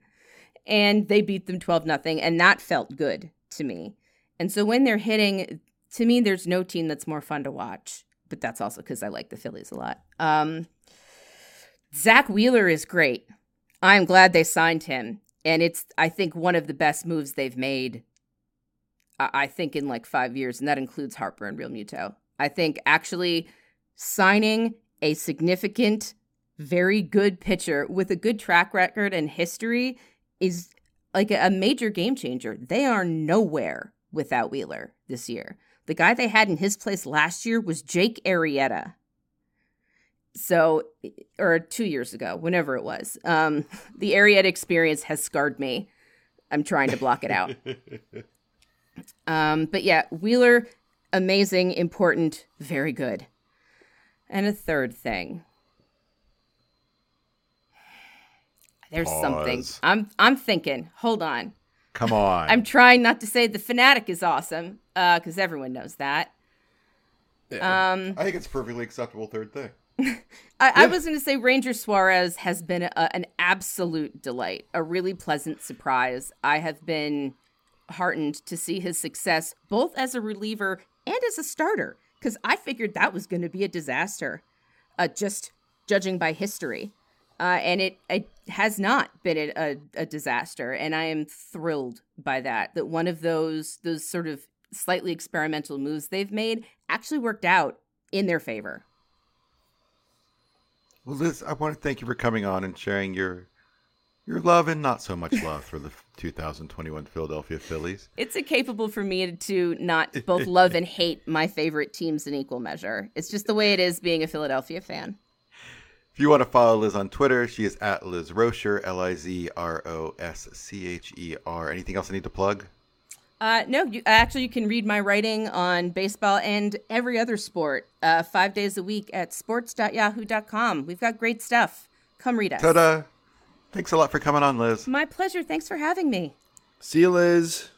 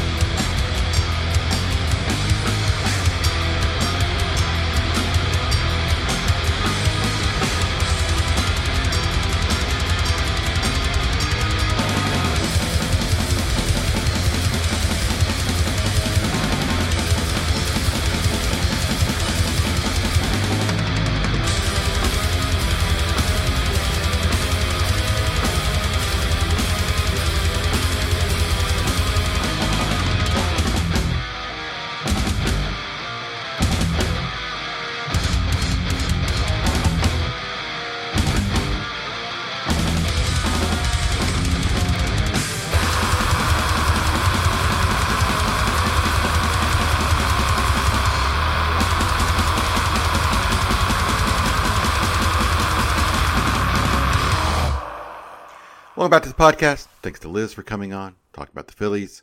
Our musical guest this week, Scalder. You big black metal fan, Eric? Nope. Scalder is a melodic black metal band founded in late 2017 in Northern Virginia by guys with black metal musician names Tommy Emmanuel, Harry Hogshead, Kerry Vaughn, and Tommy Farewell, which is a great name. Uh, lineup wrote and recorded a five track demo EP before replacing guitarist Tommy Farewell with Brett Delaney. Not as good a name. Your name name dropped a little bit when you replaced Tommy Farewell with Brett Delaney. In pursuit of a darker, more threatening sound, Eric.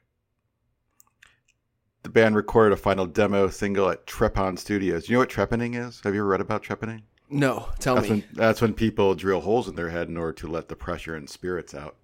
Okay. Uh, before launching on an aggressive schedule of live performances, they met with substantial popularity. Scalder was hand selected to perform alongside international acts such as Bane, Yellow Eyes, and Venom in the winter of 2019 2020.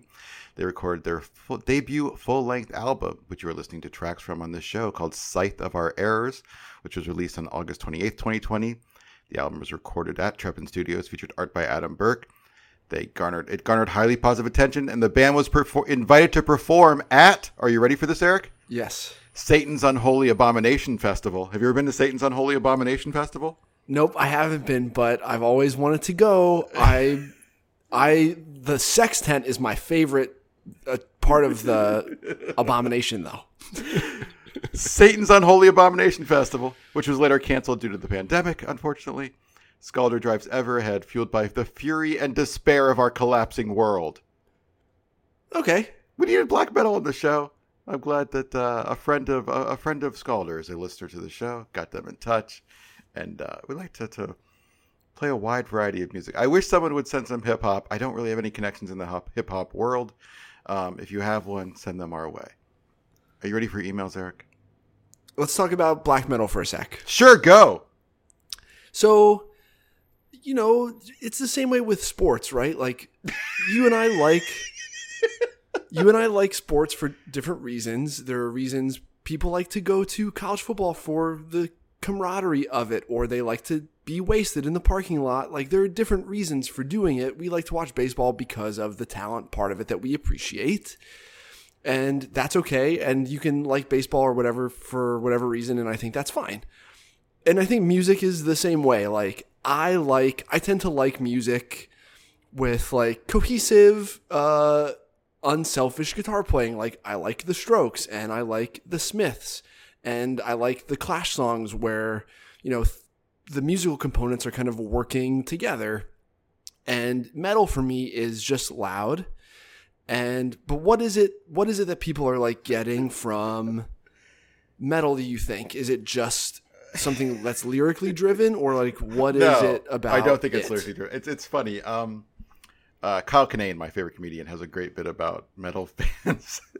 where he's like, "There's two types of metal fans, and the first you, I get, and they're like the musicians of the world. They're like, you hear that bass? That's a that's a that's a five string bass solo, or hey, that's a drop D tuning, but he takes the G up half a step. Those people I understand, um, and often and, and know, and like black metal can be like this. It's, you know, a lot of distortion. Um, a lot of unconventional song structures and, and, and unconventional rhythms, and you can kind of appreciate the artistry about the metal fans who kind of fascinate me and interest me that I don't understand, which would be like the college football fans of sports, right? Are and, and they're funny, but they're the they're the metal fans who it's not about the music, it's about the mythology. Sure. it's all of a sudden I can't remember the calculator. So I'm like, well, you know, it's not about like the five you know the five string bass or the or the amazing guitar solo or shredding or anything like that. It's about like I'm gonna ride a dragon to Valhalla. You know, it's it's that guy. It's Right. just you know, it's, it's kind of a different thing. And Okay. um, yeah, I black metal's just kind of harder and and and and a little faster, but also I kind of I kind of pretty times appreciate this, and even like death metal stuff in the sense that sometimes that's it is you get interesting um, rhythms and structures and things like that. that seems to be if I were, you know, doing pattern recognition for your musical tastes, that seems to be a big part of it. For you. Yeah, I, I tend to like like yeah janky stuff for sure. Um and yes, but it's it's it is funny. There are those weird metal people who just yeah, it's basically like Dungeons and Dragons music for them, and then Sure. that's what and, and they're into that, and that's cool. Like what you like, and, and like Yep. it for the reasons you like it. All right, let's do emails. Can we talk about sports for a second? Yeah. The next sumo tournament starts this weekend, Eric. All right. At what time? Very is, excited. What's your is this another Night Owl KG schedule then?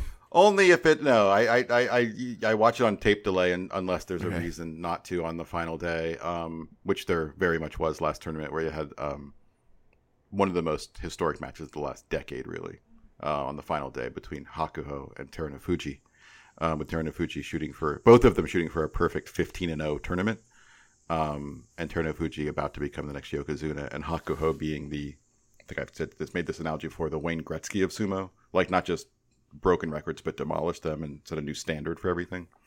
Um, and and Hakuho won, and it still might be his last match because he has pulled. He is he's actually being forced to pull out of this tournament because um, someone in his stable, wrestlers have stables um, where they train. Someone in his stable tested positive, and they're not letting anyone in the stable compete, um, which is a, a little disappointing. So we're gonna lose quite a few wrestlers um, for this one, and um, so we'll see what happens. But it, it'll be Ter- it'll be Terunofuji's first tournament as a Yokozuna, the new Yokozuna, and he'll be the only Yokozuna in this tournament because Hakuho can't wrestle.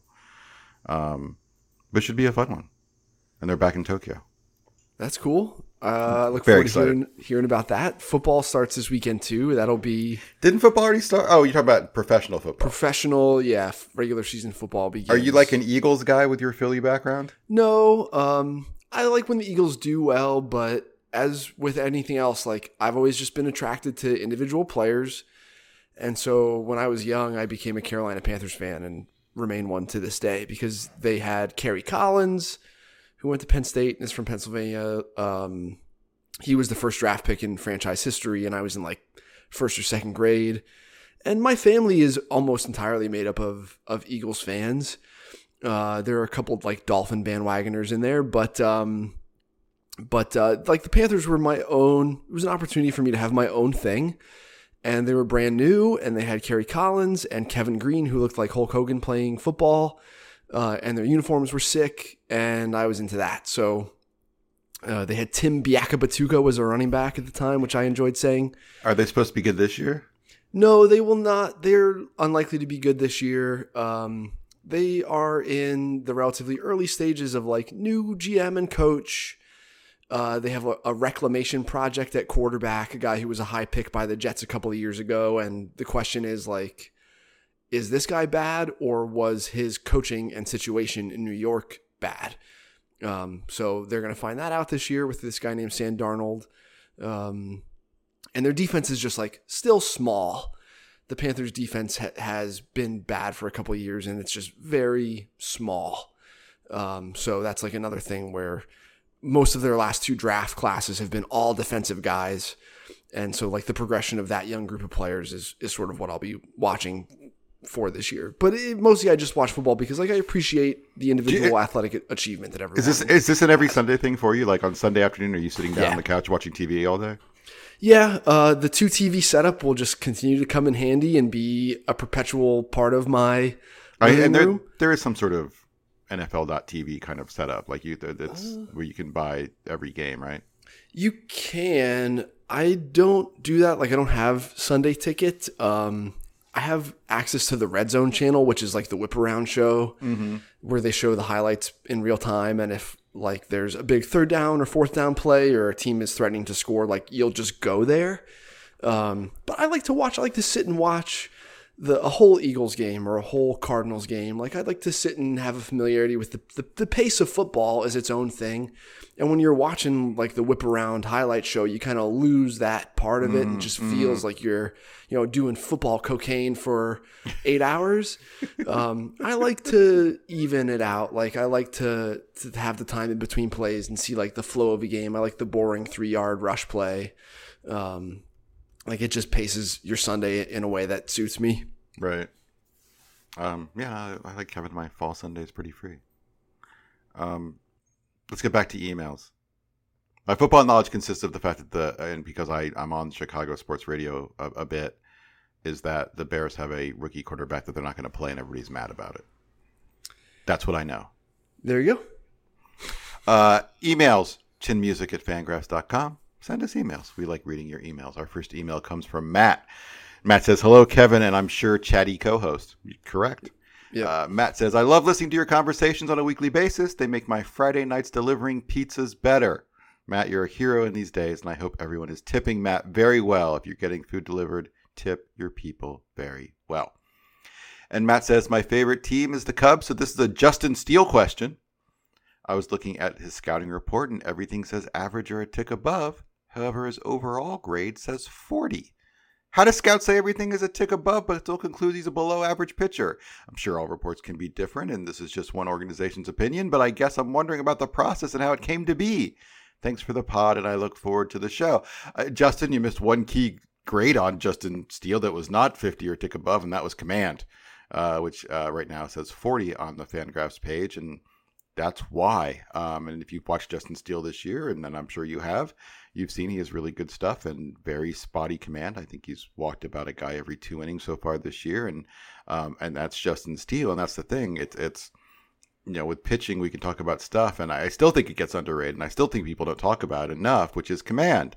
And you know we can get super extreme and talk about a guy like Jason Neighborgall who threw 99 with literally an 80 slider and couldn't get out of a ball because he didn't have even 20 command. And and like, it's great to have stuff. You got to have something around it. And so like not all of his grades his stuff grades might all be you know average or a tick above but it's the ability to harness them that really what's what makes a a, a pitcher a pitcher. There are guys with you know just as good a weapons not that the guy doesn't have great weapons because he does as as say you know Max Scherzer but it's what Max Scherzer can do with those in terms of, of, of location and sequencing and, and, and you know putting that pitch where he needs to that makes him so good. It's it's all about command at the end. That's kind of what makes bad pitchers good and good pitchers stars.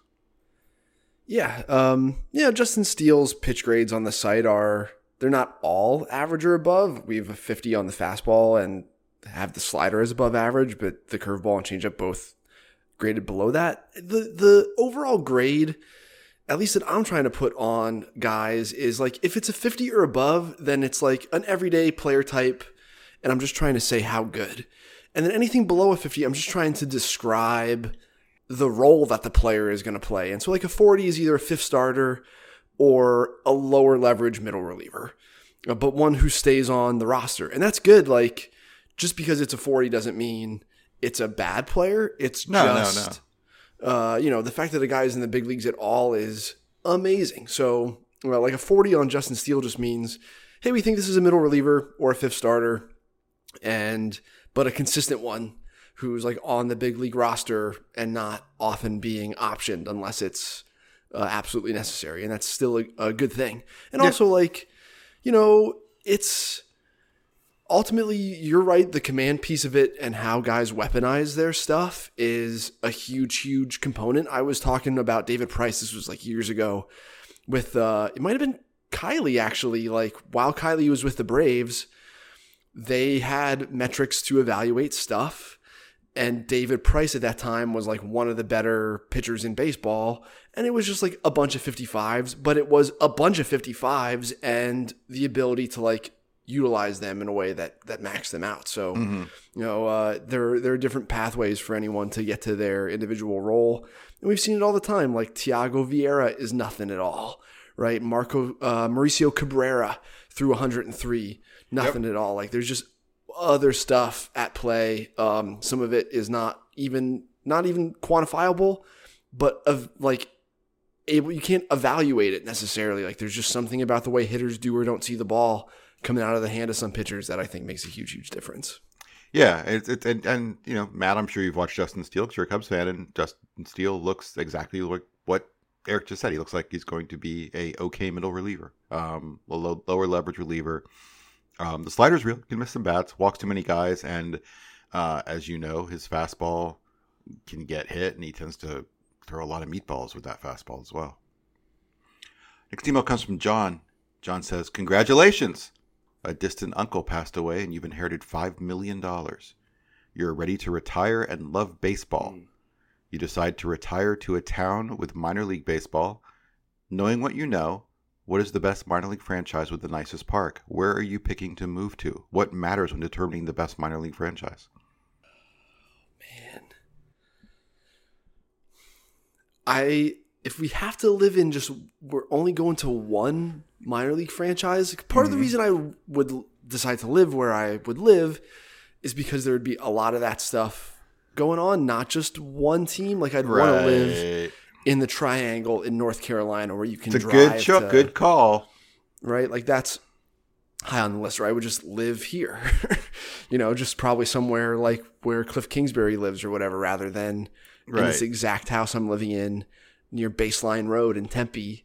Uh, but if, if I had to pick a single minor league franchise, and mind you that I haven't been to every big league or minor league park, but like I really think that maybe I'd live in Bethlehem, Pennsylvania and the Lehigh Valley Iron Pigs, it's just like in terms Mm-hmm. of facilities, it's the nicest minor league park I've been to. It doesn't have the quite the the Yeah. skyline view that like the Charlotte Knights Stadium does. No, but you're talking about Um, the park.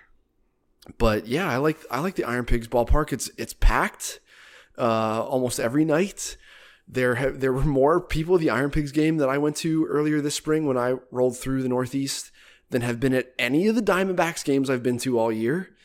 Uh, the food in the ballpark is great, especially the Aw Shucks corn. If you're ever in the, the Iron Pigs ballpark, the Aw Shucks corn is wraps around the the concourse, the like the foyer of the stadium. Basically, the line is always so long.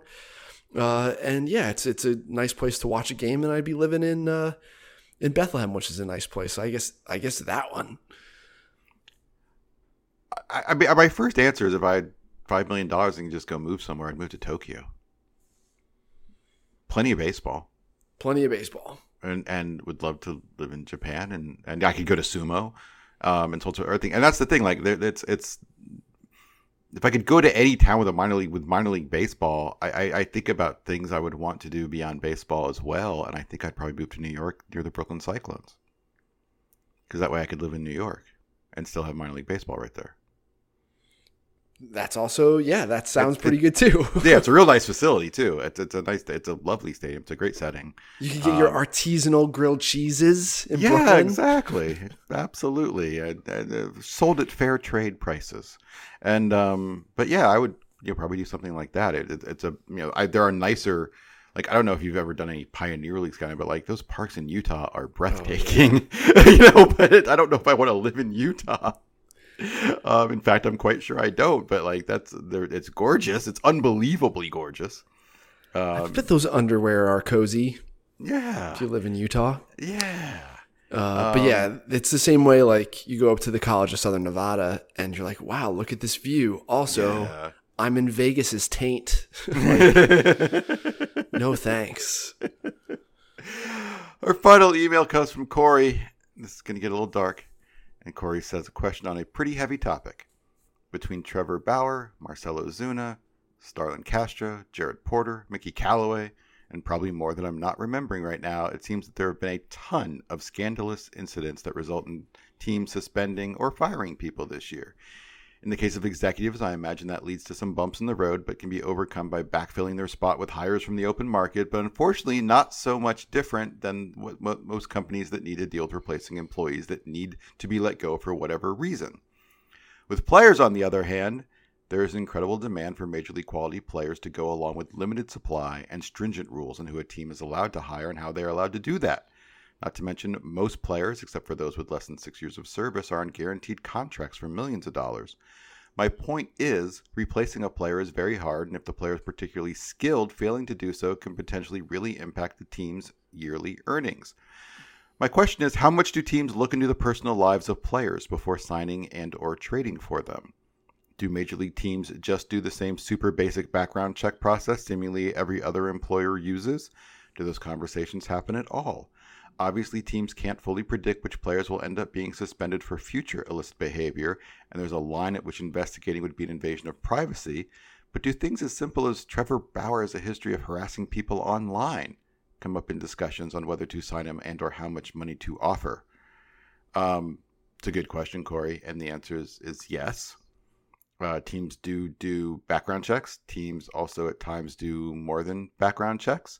Um, I can think of, I won't uh, name the player by name, but something that I uh, was adjacent to was a player that was being considered as an acquisition target by the Houston Astros, who did have a criminal charge against him, um, and actually um, found someone who knew that city's police department. We were able to find out far much more about the charge and what was going on there.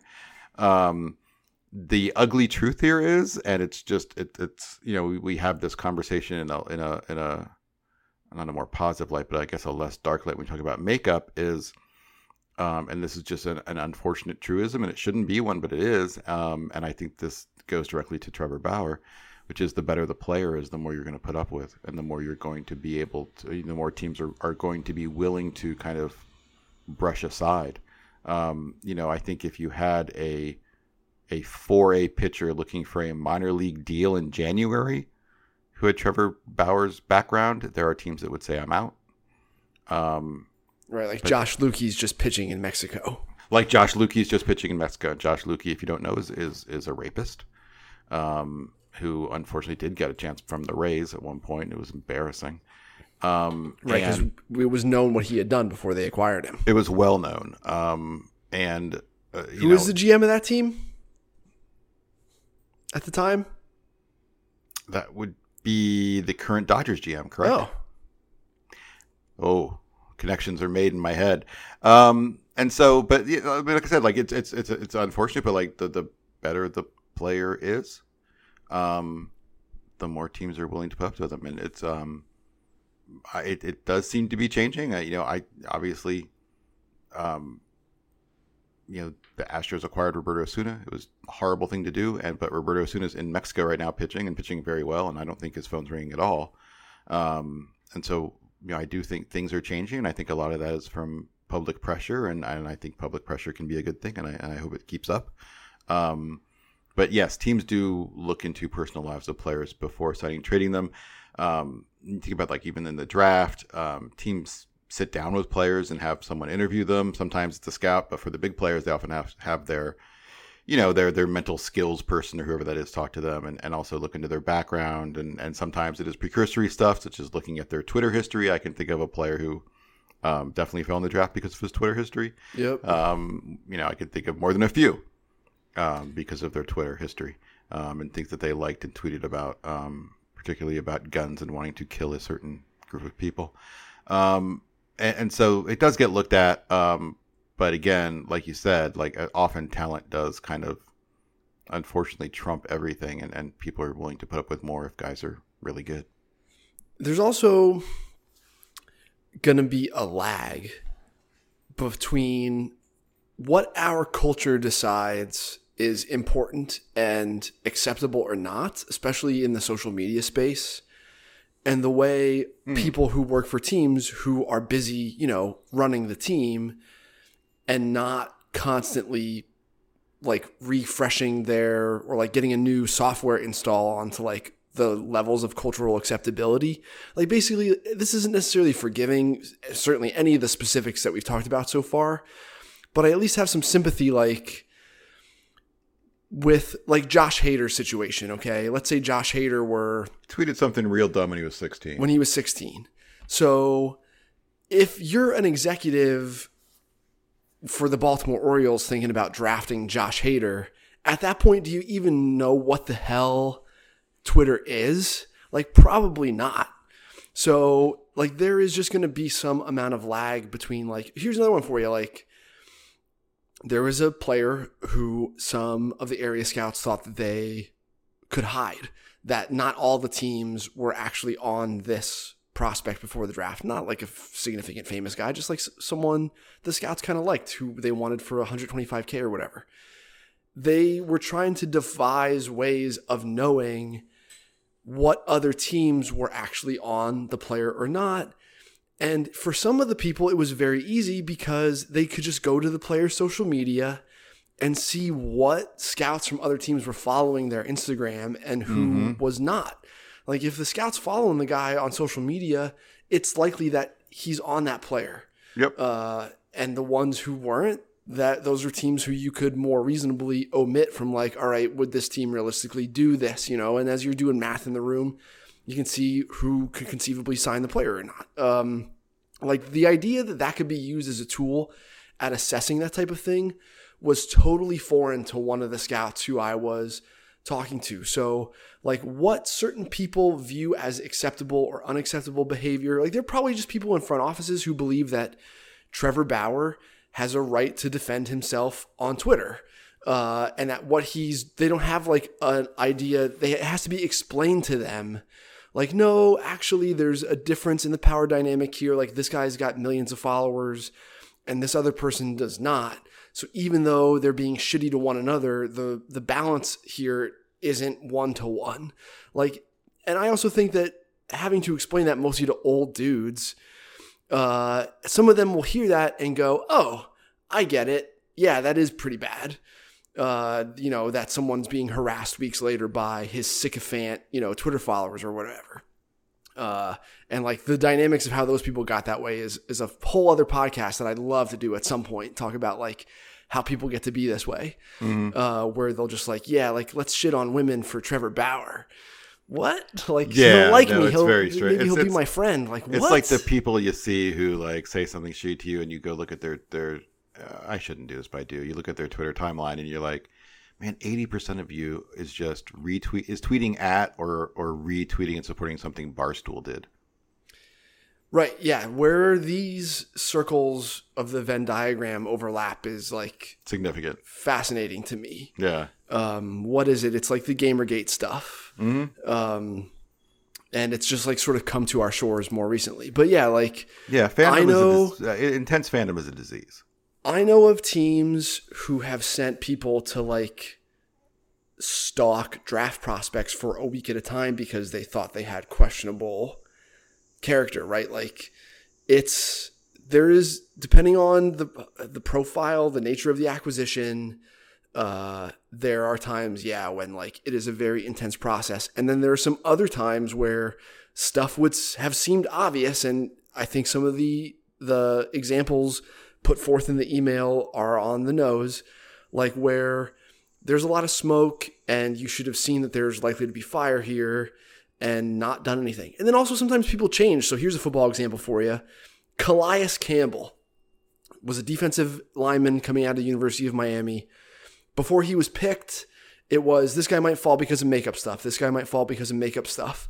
He's like won the NFL's man of the year, like his philanthropy work. The the person he's grown into basically is dramatically different than the one he was at age 20, 21. And like th- we should probably come up with a way to leave room for people to do this societally For people to rather change, than yeah. just shame them.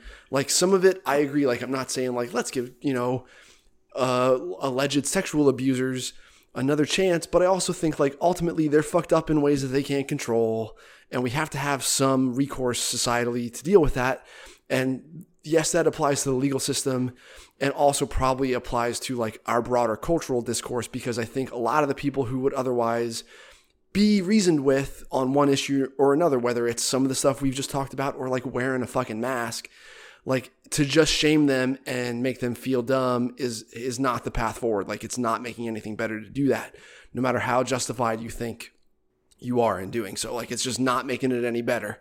We're just inching closer and closer to violent conflict, probably, and some of it is because of the tone we're creating with like how sanctimonious we are. I was considering saying something, I'm not. Um, yeah, at the same time, wear a mask, people. Yeah, Uh, God damn it. Um, but you know, I, I, I think Josh Hader's a really good example. I like Josh Hader tweeted something like real dumb, real offensive when he was 16. Um, and I don't think Josh Hader's like that now. And I think people can change and, and, and obviously mature from they were 16. Everyone think about what you what you were like when you were 16, because you know what, Oh you were an, you were an asshole yeah.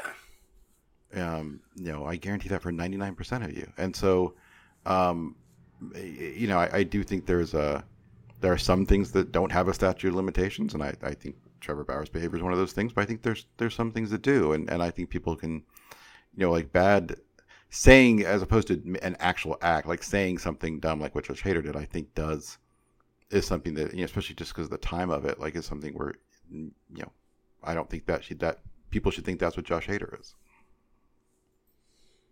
Yeah, I I that makes sense to me. Like there has to be some contrition. There has to be some understanding of like you have to exhibit growth, uh, but that can only occur if there's room for that allowed. You know, like Right, there's yeah.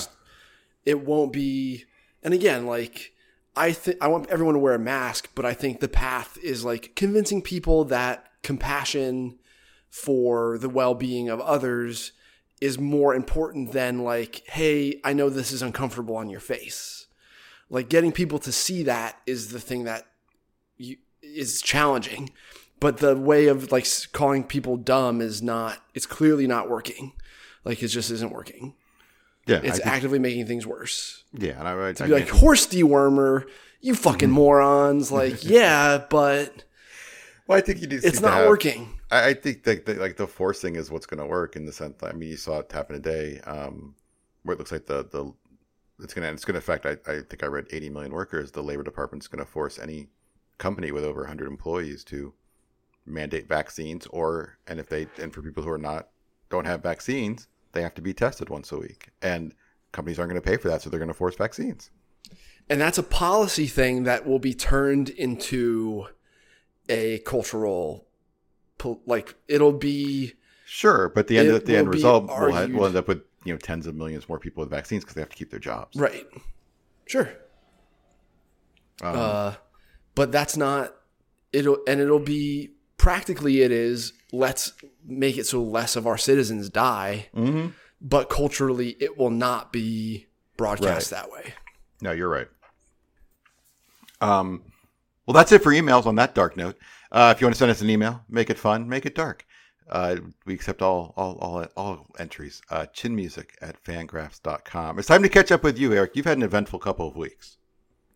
i guess so it's certainly more more so than during the the height of the pandemic although like our seven day rolling average for cases in arizona is at about 3000 so uh, that's that's been climbing for the last little bit but yeah i you know we had um i've been on a couple of trips lately basically to visit family i saw uh, my extended family in Richmond, Virginia. I stayed at the Commonwealth Hotel right outside the Capitol building where they had like all the, the barricades and the construction equipment that they were using to take the, Oh, the wow. Robert Yeah. E. Lee statue down. So I kind of like was around that for several days and there was nobody else there. Like nobody seemed to care. It just sort of happened uh, yesterday uh, after I got back. It was all over the news. But like in as things were in the process of it happening, there was like literally nobody there. There were just people going by on Segway tours, and that was sort of it. Um, so yeah, I spent a couple days in Richmond, Virginia. Got to see my extended family. Made all of these plans during like the nadir of cases in the middle of the summer, thinking that things would be okay, and definitely, you know, like was a little less comfortable than uh, I was during the summer about like being on a plane and and being even uh, like the wedding was outside. Um, and like my grandma wasn't there because she won't get a vaccine. Um, and so my cousin Emily presumably had a pretty difficult conversation with my grandma at some point and was like, Hey, you can't come to this. So, So did they? Is that? Did they go that route? Was it like, hey, if you're coming to the wedding, you got to be uh, vaccinated? It seems that way. I didn't like hear that from the horse's mouth because Em was kind of busy on the day, and I'm so far removed from everybody being Yeah, three sure. miles away that like I didn't even know they were planning to get married last year and then pushed it. Um, and I didn't even know until I was home in July to see everybody for the first time since like 2019, basically. Um, that she had picked a new date and that things were going off. Like Mm, she and she didn't know that I moved, you know? right. Like so that's why I didn't get into like so there's just been a communication lag and so it seems that way, but also like my dad was there, so unless he got the jab and didn't tell me, uh maybe that's not true, but like I think that my dad maybe got the vaccine even though he's like, you know, an OAN Newsmax flat earther like you know th- so that's Is a good really? thing a, I wait, guess is he really a flat earther? he went through a phase. I don't know if he still is or not, but yeah, there was a stretch there where yeah, and He, he at least got to the point where he's like, oh, it makes you think. He moon least- landing, he was, he was at least there. conspiracy stuff, like all that stuff, dude. Wow. Like, again, this is. I mentioned this last time I was on with you. Maybe it was just on the phone, maybe it was on the pod, but like, my dad has an associate's degree from a community college, and that's it. And That's because of the way the I world only, I- worked, I, only have a high school diploma. Right? But like because of the they, what I'm saying is, it's reasonable that a guy of his education who's still done really well for himself because of the way the economy worked in like the late 90s basically uh, Mhm. he wields a certain economic power without having some of the educational prereqs and he wasn't taught about how the internet was going to be in the early 80s like that wasn't a thing that was imparted to him and so it makes sense to me that he's had a hard time sifting through what is and isn't bullshit in 2021 like Alex Jones just has better production value than Wa- Walter Cronkite ever did. And that like gets my dad, you know? And like it's not his fault necessarily. It's frustrating and I don't know what to do about it, but yeah, it seems someone at least maybe got to him cuz like my aunts and uncles were just like, "Yeah, I think your dad got got vaxxed." So, but yeah, like my grandma wasn't there cuz she didn't. But at least she was clear-headed enough to know that she shouldn't be there because she hasn't gotten one, you know what I mean? Right, right, right. Oh. What So I came home and then I felt snotty. Oh no. Uh, and you know, like I'm allergic to my cats and just sort of tolerate it basically. And the more I'm around them, the like my tolerance goes up. And coming Mhm, home from a trip, uh, with the weather change here in Arizona, maybe meant that it was just allergies. I didn't feel crummy other than just having kind of like a runny nose. Um, I took a COVID test. It's negative and started my Allegra ladies. I take Allegra for my allergies. Um, and I feel fine now. So I, I Good, was good, good. between the negative COVID test and the um, the allergy meds having an, an impact on my physical well being. Like I feel pretty confident that I'm okay to, to go see Kyle Kinane next week. I'm so Um, jealous. Stanhope and Kinane, I think within a week I'll, I'll both see. And Wow.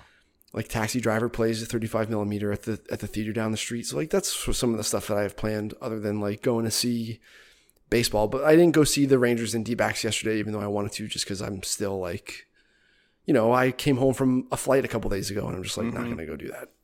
And then what's going on work wise? Uh, started to lay the foundation for off-season lists. Got to pull the graduates off the board over the last couple of And we have a Monday meeting on this.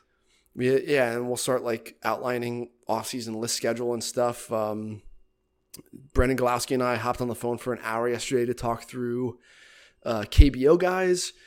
So um, you and I will sit and do some international stuff, and we'll Mhm. go through like NPB names and anyone who needs to be added to the international player list on the board. We'll we'll start first. We'll update our draft lists, and then we'll get into uh, the team list. So we'll have like a nice kickoff of team list season with an updated international list and updated draft class stuff and then we'll get into the team by team stuff and i think you know it's going to be smart for you and i to sit and anyone who's still prospect eligible who has been in the big leagues or at aaa is i think who will evaluate first across all of the entire sport uh, to kind of give us some nice baseline for putting the younger guys betwixt and between those uh, like FV tiers basically when it comes time to do that in the next few weeks.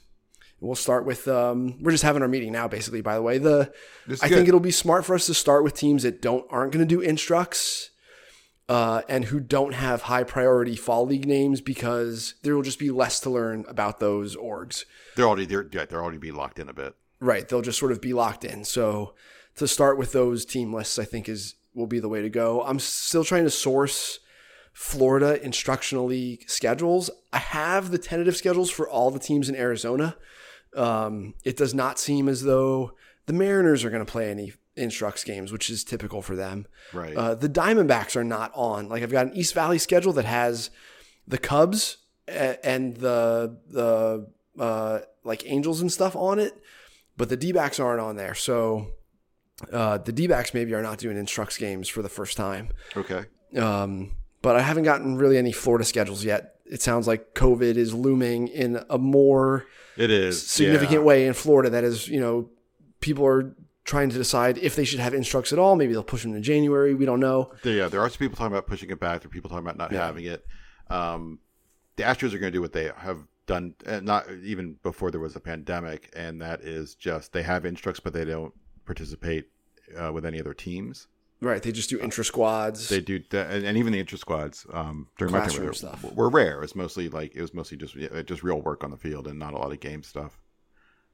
Yep. Um, Uh, but that's I, how but that's I have heard other. I've. I've heard. I, I mean, I have talked to some teams in Florida who are just still flat out, uh, which is shocking on September 9th. That we're not sure yet. Yep. It's um you know, like for me, I'd like to go. I'd like to to fly to Tampa and then just do an L like Do down run. the Gulf Coast. My mom lives in Port Charlotte, my uncle lives in Fort Myers, and then I'll make a left turn and like go to West Palm. But if the Cardinals the Cardinals have either not done instructs or pushed it to January the last couple of years, Right. um, and you mentioned Houston, so like Miami and Washington. Well, I I assume we'll do something with the Mets.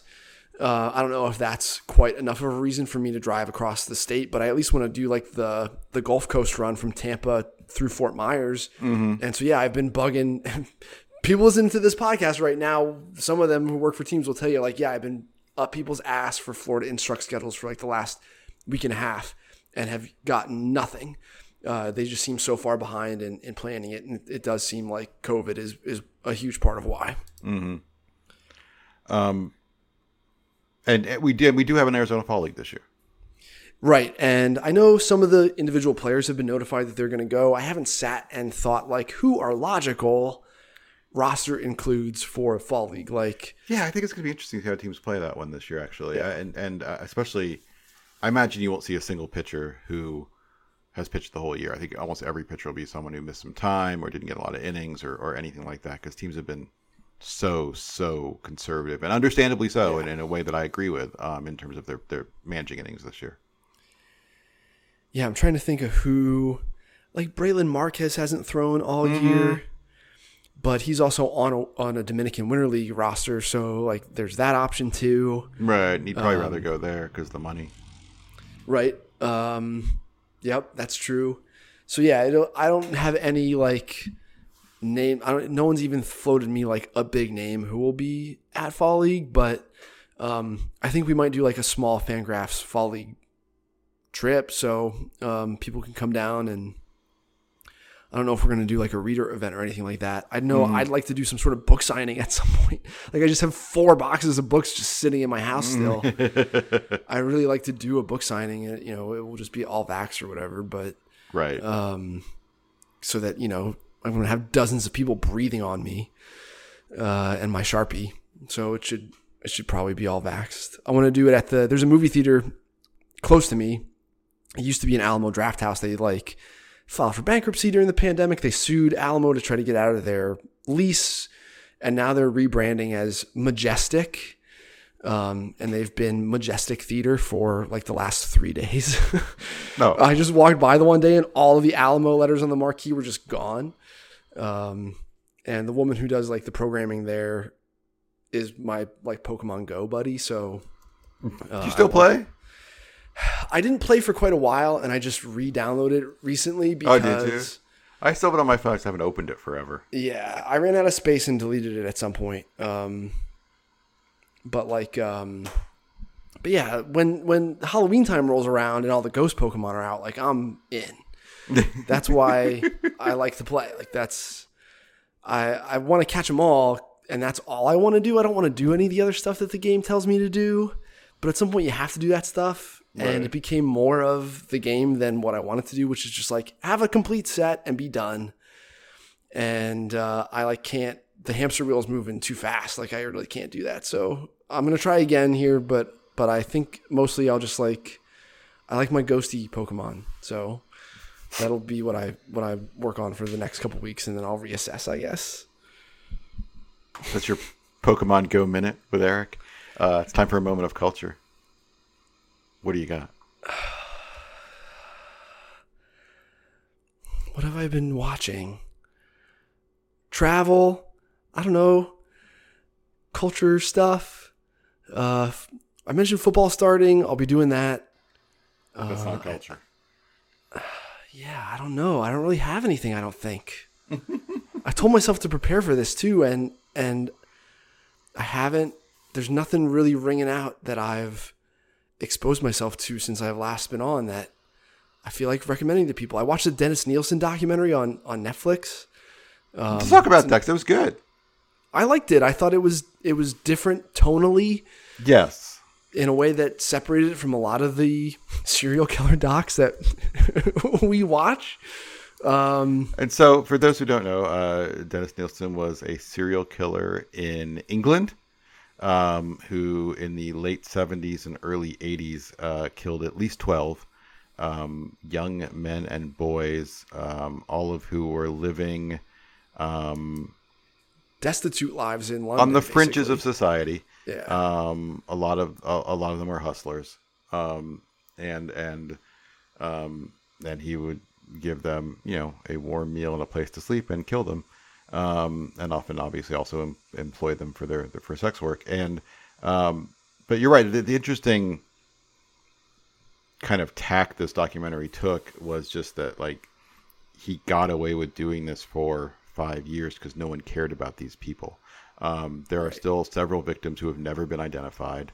Um, yeah, and these a lot of these are just people who kind of to the people to their families people they love just kind of went missing and never got reported or anything like that because they were so you know they were troubled kids and they went away and that was the last they heard from them but they didn't like call the police or anything like that because they weren't surprised by it Right. um you know and and it's kind of that and so it, it was it was more than just kind of like your your standard lurid uh serial killer documentary it was it was more taking that tack he got away with this because no one cared about these people Right. And this is also like a consequence of heteronormative society. Like Dennis Nilsen is gay, but was taught to suppress that and then that was him- bad to hate himself for it and hate himself for it. Yeah. And then that sort of started to, I mean, some of that bubbled out in his murders basically.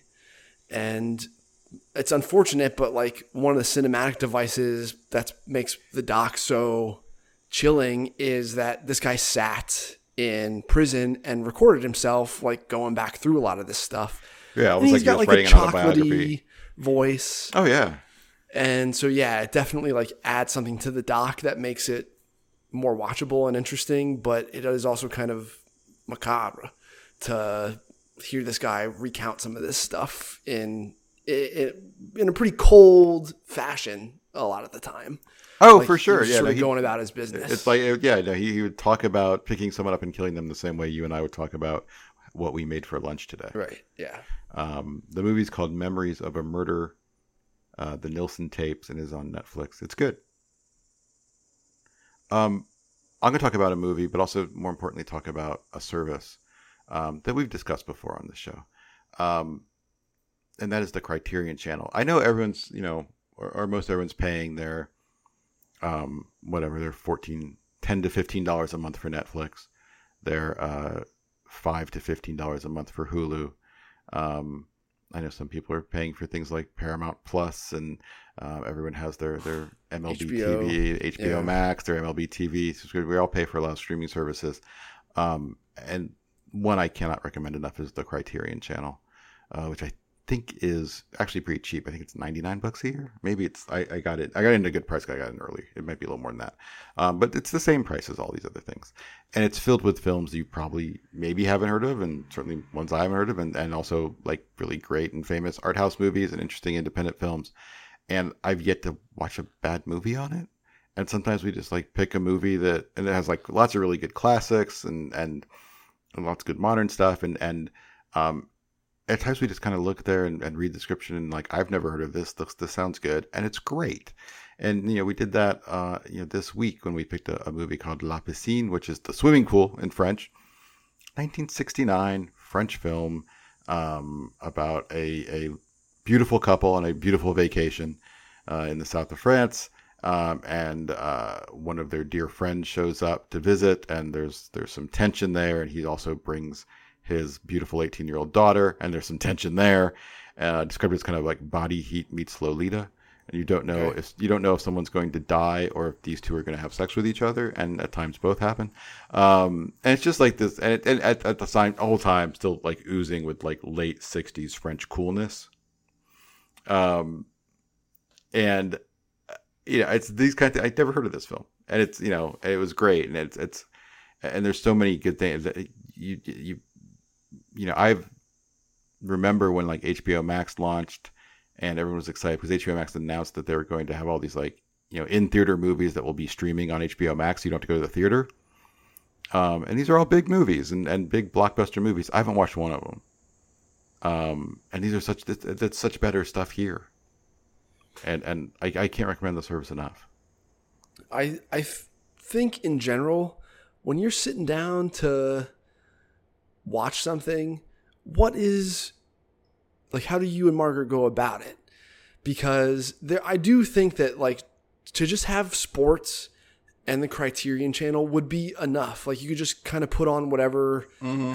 Criterion thing at random and it's going to be better than like you talking yourself into circles and then watching the second Jurassic Park again. You know what I mean? Yeah, Like- which we yeah, that's what we never do. And like you know, so we we always have a couple shows we're watching, and some are garbage like Love Island UK, or you know, there's a new season of The Circle on Netflix, which we're gonna which we're watching, and and you know, and sometimes you just like I need something light and easy, and and and and I'm not in the mood to really be serious here and think, and we're just gonna put on The Circle and look at our phone intermittently during it and whatever.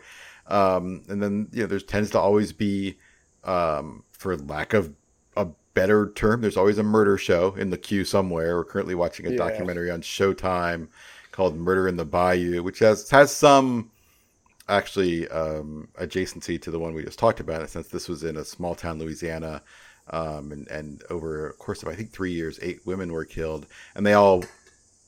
You know, it was assigned. It's not, it's unsolved to this day, but it was also it was all kind of like assigned to a serial killer. But there's clearly something much more going on. All eight of these women um, were not only you know in the fringes of, of the world and and and with real drug problems and prostitution things like that, but they also all knew each other. They all, they were in this running around the same circle. This is like a town of ten thousand people, right? And um, and so we're watching that. There's usually always kind of a, a, an easy loose show involved. There's always a murder show in the queue. Um, but then there's also like, hey, let's just watch a movie tonight, and then we just pick something, and and usually it's something. It's never. It's certainly never like a comic book movie or anything like that. I still haven't seen any of those. And Not a one. I saw the Other Joker movie. some- Does that count? Joker, which is I. not Uh, good, by the probably way. not. Yeah, um, which is kind of a really. I like the I liked the cinematography in Joker, Yeah, absolutely. It was, yeah, no, it was gorgeous. and I like Um, Sam and the- Morril. and the, the sound was great, and and it was and it was and it, yeah, it was beautiful. But like the movie itself was kind of abhorrent, and um, so yeah, that, that's that, that tends to how we how we run the queue. And then I obviously starting Sunday, um, nightly sumo. Um, it's good to have something to lean on that you know you're going to watch at least every night. Uh, I think that my brain is just ready to do lists again, and so I, I, I don't think that it'll be allowed to engage in any sort of culture. So I think we're done here, Eric. All right. I want to thank you for coming into the co-host seat once again.